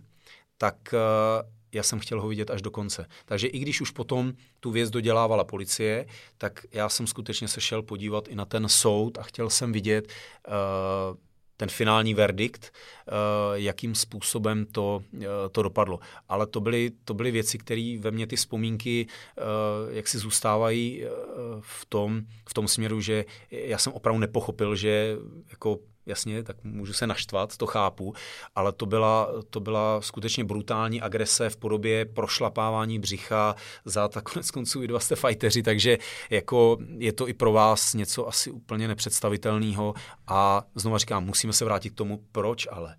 Jo, to, to, to jsou případy, které, které určitě jako zůstaly no, ve mně. Hmm. Jo, ještě toho máme hodně, nevím, nevím co zabrat. Eh, vrhnul bych se na zaměstnance. Jak to je se zaměstnancema ve věznicích? Je stop stav, je podstav, je to akorát? Uh, stop stav určitě není. Eh, těch, těch zaměstnanců, eh, když to vezmu tabulkově, tak má vězenská služba něco kolem těch systemizovaných, to znamená těch, co jsou schváleny, řeknu, nadřízenými ministerstvem a podobně, tak je kolem 12 tisíc. Z toho zhruba 7 tisíc je těch uniform, těch příslušníků v té já nechci říct úplně přímé linii, ale, ale uh, ti civilní zaměstnanci, to je ten zbytek, tak vlastně tvoří tu logistiku, ekonomiku, uh, zdravotní, ale samozřejmě i uh, ten výkon trestu, to oddělení výkonu trestu, vychovatelé, sociální pracovnice, pedagogové, psychologové a podobně. To, je, to je to gro. Ten výkon trestu, to zacházení s těmi vězmi, vězni je to gro. Eh, ty počty teď eh, si myslím, že, že se pohybují kolem toho, že já se nepamatuju jako naplněný stav. Hmm. Uh, Myslím si, že jsou stovky míst, stovky míst, které, které chybí. Nevím úplně přesně ten poměr, spíše, spíše bude převažovat, převažovat ta uniformovaná, uniformovaná složka, to znamená ti strážní, dozorci, kteří chybí. No a e, zejména se s tím potýkají e, třeba pražské věznice. E, těch faktorů je celá řada, ať je to, ať je to mzda, ať je to šance uplatnění na trhu a tak dále. Potýkají se s tím i jiné věznice. Já jsem osobně měl obrovskou kliku, že v, tě, v, v Odolově jsme měli i, byla i doba, ten covid to trošku změnil, ale e, byla i doba, kdy jsme měli, řeknu lidi, i v záloze. To znamená, mě to nesmírně těšilo, že ne, nebyla taková fluktuace, ty zaměstnanci se netočili a že jsem trošku věřil, že, že ti zaměstnanci tam přicházejí, ti strážní noví, s tím, že ta práce je bude bavit, je specifická, není pro každého a že tam budou spokojení. To bylo pro mě hodně důležité. A chápu, že potom někde, když je věznice, kde chybí skutečně 50-60 lidí, tak eh, je velice jednoduchá odpověď. Já, já říkám klobouk dolů před tím, jakým způsobem rozplánují eskorty, strážní eh, pravidla, eh, ty dozorčí věci, protože někdo za ty lidi dělat musí. Tak to hmm. zkrátka je. Hmm. Takže. Či myslíš, že to je, že, že se tam neženou? Uh, Řekl bych dost, že doba se, doba se změnila. Já, když si pamatuju, když jsme si povídali, když jsme začínali, eh, tak samozřejmě eh, i fakt, který určitě by stál za to zmínit, je, že eh, celá řada lidí mi řekla, já tam jako nechci být zavřený. Ono to svým způsobem něco, když to člověk si jako rozebral, tak si řeknu, no tak já jsem tam byl 16 let, tak odečtu někdy, když jsem byl doma a tak dále, tak jsem si odseděl pak jsem zhruba lovil, hmm. jaký je asi trestný čin. Když si představím, že tam jsou opravdu lidi 20, 30 a více let, uh, tak um, už to něco dá a skutečně to uh, musí na každém něco nechat, protože to pracovní prostředí, já, já tvrdím, že ano, do jisté míry fyzicky náročné to je, ale jednoznačně to, to je psychicky, psychicky náročná práce. A je jiná. Takže ty důvody toho, že já chci dělat tu státní správě, já chci dělat v bezpečnostním sboru uh, a tak dále, tak uh, jestli nabízela více nebo méně armáda, policie České republiky, celní zpráva a tak dále, je otázka. Já si myslím, že, že takový to půjdu tam, protože tam si mě budou víc vážit a tak dále. Nevím, asi záleží vždycky individuálně na tom případu. Ale trošku jsem pochopil ten důvod toho, že vlastně dneska, a proto jsem zmínil na začátku, že se doba změnila, je i to, co prostě takhle je, když přijde někdo eh, z mladých lidí, no tak, eh, tak mu Patriku řekni, že na 12 hodin dá mobil do schránky na vchodě a Facebook nebude. Jako je to až k nevíře, ale, ale i ten faktor, tenhle je. Před 16 lety to nebylo. To nebylo. Hmm. Teď uh, to něco má do sebe. A určitě ten fakt, že hm, řeknu, jsou ty lidi u policie, jsou venku. Jenomže já zase trošku použiju jiný argument, protože uh, všimněte si, co se stalo obecně, když se podívám dneska na YouTube a tak dále, tak jak je, trošku mi to přijde někdy jako zvrácené, že, že tak a teďka si tady nahraju jo, toho policistu, jak mě to, jak mě tady šikanuje a pak to nám na YouTube a, a tak dále a, a Tohle nebylo dřív. Uh, samozřejmě ti, ti, ti policisté mají ty kamery a tak dále. Uh, zase těm lidem, kteří třeba měli tendenci odejít k té jiné složce, já jsem kluci nikomu jako nebránil. Já prostě tvrdím, že jestli je někdo třeba nespokojený a bude spokojen někde jinde, budu velice rád, pokud si s ním promluvím. Každý, s každým opravdu jsem mluvil a, a přeju mu štěstí někde jinde. Skutečně ano, ale pokud byl dobrý, já nemám žádný problém s tím. Jestli to nevíde, bude místo, vraťte se. Není vůbec žádný problém. A e, ti lidé trošku měli tu víru, že tam bude líp, ale zase, když pak řekneš, možná do značné míry, že jsme tabuizovaní a, a žiješ takový ten svůj neotevřený nebo uzavřený svět, tak i to má jako Patriku třeba taky jakoby výhody, mm. jo. Ale chápu, že asi kontakt s tou veřejností samozřejmě může hrát, může hrát roli, protože finanční stránka si úplně nemyslím, že tam je, protože uh, jsme, mm, říkám, jeden zákon, uh, jsme jedno vládní nařízení v podobě nějakých tabulek uh, a tak dále a je otázkou, uh, do jaké míry mají pak ty lidé možnost třeba nějakého kariérního růstu. Protože od nějaké, uh, řeknu, platové třídy, nějakého zařazení, už třeba musíš mít nějaký stupeň vzdělání ve smyslu třeba vysokoškolského, bakalář, uh, posléze třeba magister, inženýr uh, a podobně. Takže uh, někdy je těžké vlastně to, že obecně i ta doba je, že dneska eh, spousta lidí jako má ten titul. Já osobně tvrdím, že to absolutně nic neznamená. To vůbec mě nevypovídá o tom člověku, jestli, jestli bude dobrý nebo ne, protože jsem pracoval eh, při svých začátcích s kluky, kteří byli vyučení, byli naprosto skvělí, eh, perfektně se s nima dělalo, perfektně se s nima povídalo. To je, já, já jsem nepotřeboval být jako nějaký atomový inženýr na, na některé ty věci, ale jak říkám, těch faktorů, ta personalistika je to mm, velmi složité a já bych byl strašně rád, pokud by ti lidé jako našli to, teď řeknu to zalíbení, uh, ale samozřejmě chápu, že někdy, někdy pro ty lidi to může být velmi, velmi náročné. Ale zase vrátím se trošku tady do Odolova, protože ti, ti, ti lidé, kteří k nám nastoupili, a, tak dneska to jsou kluci, kteří, a, kteří mají tam možnost i třeba a, sebevzdělávání, mají možnost i toho, i té posilovny a tak dále, mají možnost toho výcviku, a, který se blíží spíš třeba k těm zásahovým jednotkám, byť my jako zásahu, jako takovou jednotku nemáme, protože správně to je jako jednotka určená pro zákrok pod jednotným velením, ale mají možnost více toho výcviku a tak dále a vycházejí i z toho, že třeba venku dělali to bojové umění, eh, dělali eh, ty smíšená bojová umění a tak dále. A v podstatě, nechci říct, že to můžou zúžitkovat, to takhle rozhodně nemyslím, ale já bych řekl, že mají k tomu blíž v tomhle hmm. směru třeba. Takže my jsme v úvozovkách rekrutovali lidi i tak, že jsem i kluky, který prostě byli, dělali judo, dělali box, trutnové tajský box a tak dále, tam jsme třeba zaměřili takový ty náborový letáky, posilovny a tak dále. Zkusme to tam, tam bychom mohli najít třeba uh, ty kluky, kteří, uh, kteří by mohli třeba o to mít, uh, o to mít zájem. Mhm. Když jsi nám tady nahrál na ten výcvik, jak jsou na tom příslušníci vězeňské služby, co se výcviku, kondice, fyzičky týká? Mm, já to vezmu odzadu, fyzička a kondice je velmi individuální, takže uh, já bych řekl, že je na každým, uh, na každým jak, se, jak se udržuje, ale samozřejmě každý rok podléhají uh, nějakému přeskoušení. Pokud vezmu teď vstup, vstupní fyzické prověrky, tak já myslím, že každý, ať to, bude, ať to jsou kolegové od policie nebo z jiných bezpečnostních sborů, drtivá většina lidí, kteří neprojdou těmi vstupními testy, tak jsou spíše na těch psychotestech. Jo? A zase nevypovídají ty psychotesty o tom, jestli je člověk chytrý nebo hloupý. Uh, já se osobně přiznám, a tady to velice rád řeknu, ale taky jsem se tím nikdy netajil, že uh, neprojít fyzickýma prověrkama uh, je pro mě obrovský otazník protože si myslím, že ty parametry se časem velmi měnily, měnily se spíše směrem dolů, takže ty nároky jsou, jsou za mě naprostý základ. Jo, já, Co tam je?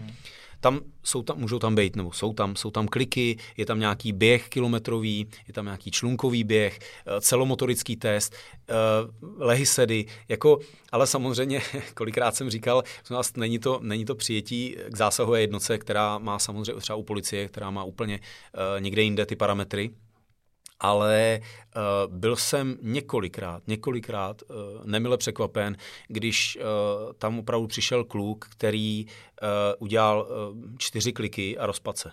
Já jako uh, asi za normálních okolností moje reakce by byla, uh, že to je pro mě jako velká drzost vůbec jako sem přijít. Jo? Já chápu, že třeba v Call of Duty a tak dále je skvělej uh, a unese toho hodně, ale jako to je to, je, to jsou tak notoricky známí ty, ty testy. To není jako nic tajného a rozhodně to není uh, nic takového, na co by se člověk nemohl pře, uh, jako, um, připravit. Takže pokud vím, že můj limit jsou čtyři kliky, tak vy moc dobře dva víte o tom, že toho člověka seš do, já nevím, 30 dnů schopen, aby udělal uh, 15-20 kliků uh, i více samozřejmě. Uh, to je, a, a rozhodně se nebavíme i o tom, že, že ten klik, uh, že bys šel skutečně uh, do toho nejzašího uh, a nejextrémnějšího pojetí, že opravdu chceš vidět ten loket. Ano, dělá se to, má to tak být, ale jak říkám, moc tomu nerozumím, kdo fyzickou prověrkou uh, neprojde. Vím, že třeba my nemáme, jako má policie to ještě platí, tak uh, my jsme,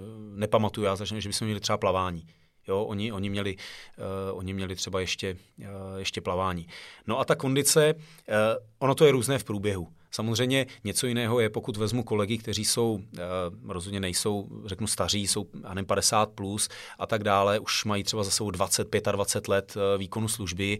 Eh, tam už se skutečně bavíme o tom, že i oni podléhají těm, těm testům, ale právě proto, že podle mého názoru ty testy jsou, jsou naprosto přijatelné jo, akceptovatelné pro všechny, tak je prostě potřeba i pro ně, eh, aby se na to, aby se na to připravili. Ale já jsem opravdu reagoval na, na, na ty mladé, eh, u kterých jsem skutečně jako nehledal jako vůbec nějaký jako rácio nad tím, jak je možný, že není schopen udělat naprostý, ale naprostý uh, základ.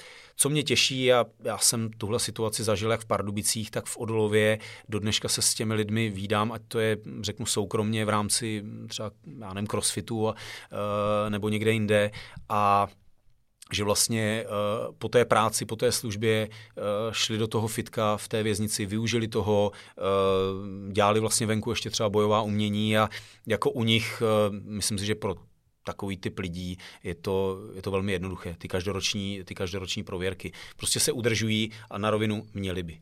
Měli by. Jo, je to, jako řeknu, děláme e, tak, že potřebuješ trošku tu nějakou tu fyzickou dispozici mít, e, takže za mě, za mě by měl každý e, na sobě sám vlastně v tomhle pracovat.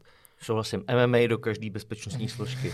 No, ty jsi, to, ty jsi to zažil, protože i musím to říct, že vlastně uh, právě v Odolově to bylo mm, a za to ti chci moc poděkovat. Bylo skvělé, že uh, jsme vlastně mohli využít uh, tvé, tvé služby, řeknu, uh, toho výcviku, protože skutečně to poděkování těch lidí, které, které tam pak bylo, samozřejmě najdou jsou jako kolegové, kterým, kterým to je jedno, ale mně vždycky šlo o tu majoritu, kteří ten entuziasmus a ten elán prostě mají a do dneška za to jsou eh, moc rádi, co za prvý s kým se setkali a, a eh, vlastně eh, jakým způsobem si jim tam ty ukázal a posléze jsem pokračoval dál třeba s, s kamarádem Kubou Sinkem, jako bývalým vlastně profesionálním boxerem a Petrem Skálou, který vlastně dělali výcvik už třeba zaměřený na odváděcí techniky a tak dále. Ti lidé na tebe i na ně prostě přišli i zvolna. Mm-hmm. A já, já jsem za tohle strašně rád, protože to bylo nad rámec. Samozřejmě ta, ten výcvik té sebeobrany probíhá, uh,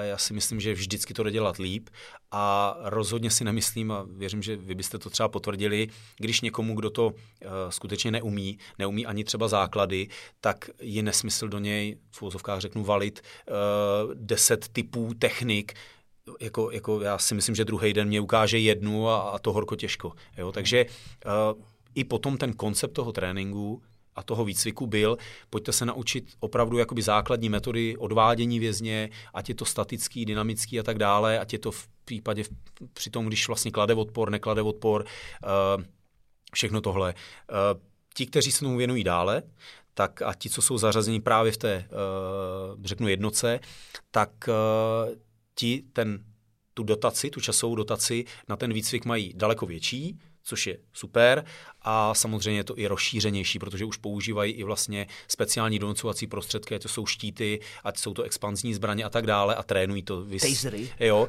Taserujou se tam. Taser, to, to, ne, ale musí, musí, musí samozřejmě s tím taserem uh, umět zacházet, ale třeba osobně my, uh, my jsme nebyli vlastně organizační jednotkou tou věznicí, která taser měla k dispozici, protože taser uh, mělo v té době pár jednotek. Mm-hmm. Škoda, že už tam nejseš, bychom mohli zkusit na kvápovi. Jo, mě se do taseru teda moc nechtělo. Jako. To bys dál, jsi mladý. To viděl ve filmu. No, nevím, teda, jestli bych na to byl Ale taky nevím, jestli bych to, ale vím, že kluci dělali, když vlastně přišla jako v té době novinka, expanzní zbraň, vlastně ten Kraken, takzvaný, což se používalo právě při tom, když eh, se ná, byl nácvik třeba potlačení spoury a hromadného nezákonného jednání a tak dále a dá se použít ta zbraň, no tak samozřejmě eh, ti kluci si to zkusili jako na sobě a, a bolí to. A co, co to je? Jo, je to vlastně expanzní zbraň, do které uh, ty vlastně můžeš dát třeba tenisák, jo, ale to je to, co to vystřelí, uh, jako bolí to. Bolí to. Já jsem to neskoušel, vím, že kluci někteří na sobě uh, to trénovali a, a zejména říkám ti, kteří právě jsou zařazeni uh, v té jednoce a teď probíhala velmi dobrá akce, vlastně jsem si to všiml i tady uh, ve studiu, na, bylo vlastně retro městečko v Pardubicích, uh, kde vystupovala vězenská služba, uh, i vlastně museli odolat vlastně vodnímu dělu, uh, museli odolat samozřejmě těm, těm kopancům a, a všem věcem, co uh, ti vězni potom uh, používají. Takže to jsou ti příslušníci, kteří musí mít ten výcvik upraven a musí být je specifičtější. Ale obecně ta časová dotace třeba na, na ty střelby, na tu sebeobranu jako, jako takovou je, je, je malá. Je malá. Na, to, na to, co by třeba u vás z pohledu jako trenéru, kdybyste řekli tohle, tak, tak řeknete tohle, ale musíme trénovat dvakrát, třikrát do měsíce, hmm. abyste za rok byli schopni uh, na to nějakým způsobem reagovat, uh, jak si řeknu, to je, já nevím, jako u Wakera, kdekoliv, jo, abych, abych po, začal používat ten chmat, chmat uh, tak, jak mám. Jasně, to je vždycky jasně. o tom. No. Kvapo, máš ještě něco? No, samozřejmě je x věcí, které bych ještě probral, ale bohu, bohužel je to přes dvě hodiny, to nemůžeme hnát na, na tři. Jsme tak v půlce. No, no, je samozřejmě hodně věcí, co bych ještě dvě hodiny. měl na to, na co se zeptat. To je, to je jasný, ale musíme do závěrečné části, jinak je to, tak? to nejde. Máme tady dvě rubriky na závěr a první z nich je knížka nebo film, který bys nám doporučil. Nebo seriálu těch zvězení.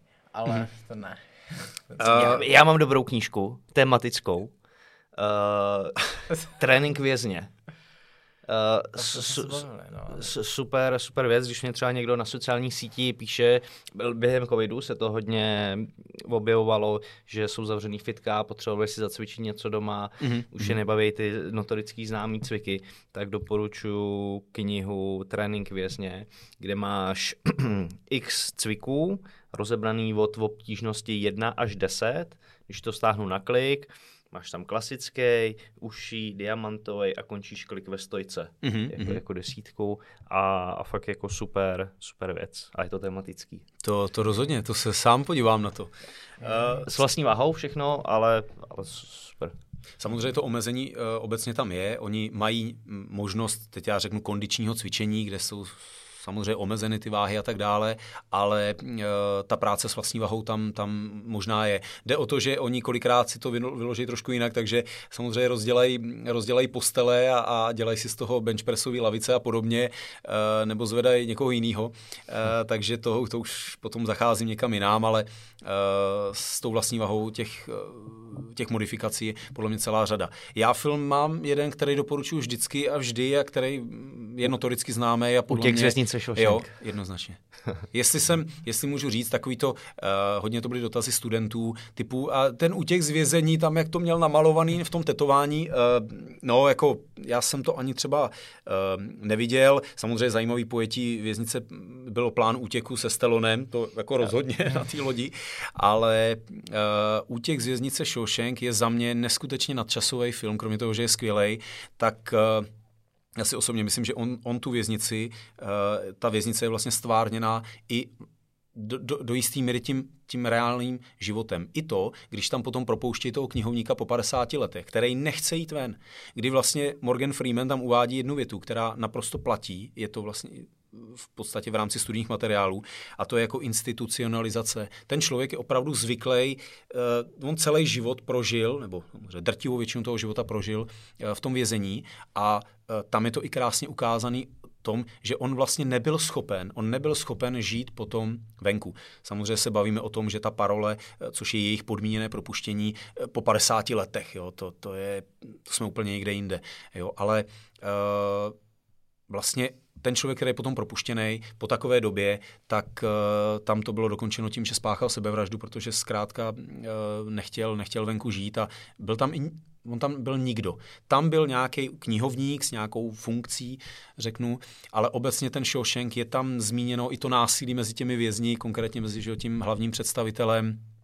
Uh, je tam i ten útěk, který je samozřejmě jako neskutečný, ale jak říkám, podle mě tento film uh, je top top jedna. On konec konců v ČSFD je, je Já, strašně dlouhou dobu uh, jeden z nejlepších a za mě, za mě uh, je velmi dobrý, velmi dobrý. To určitě ano.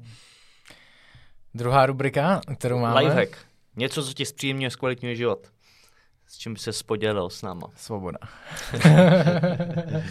Jednoznačně to je rodina. Jednoznačně to je rodina, eh, dvě dcerky, byť to je eh, samozřejmě náročné, ale, ale moje rodina, manželka, obě dcerky, eh, já jsem strašně spokojený v tomhle, strašně šťastný a, a co, mě, co mě samozřejmě těší je, že na, navzdory tomu, že jsem opustil vězenskou službu po 16 letech, tak já jsem, bych řekl, jich moc neopustil. Já se budu snažit uh, udržovat i v kontaktu s těmi lidmi a i vlastně působit v rámci přednášek a tak dále, takže uh, mě to hodně naplňovalo, takže i ta práce do značné míry.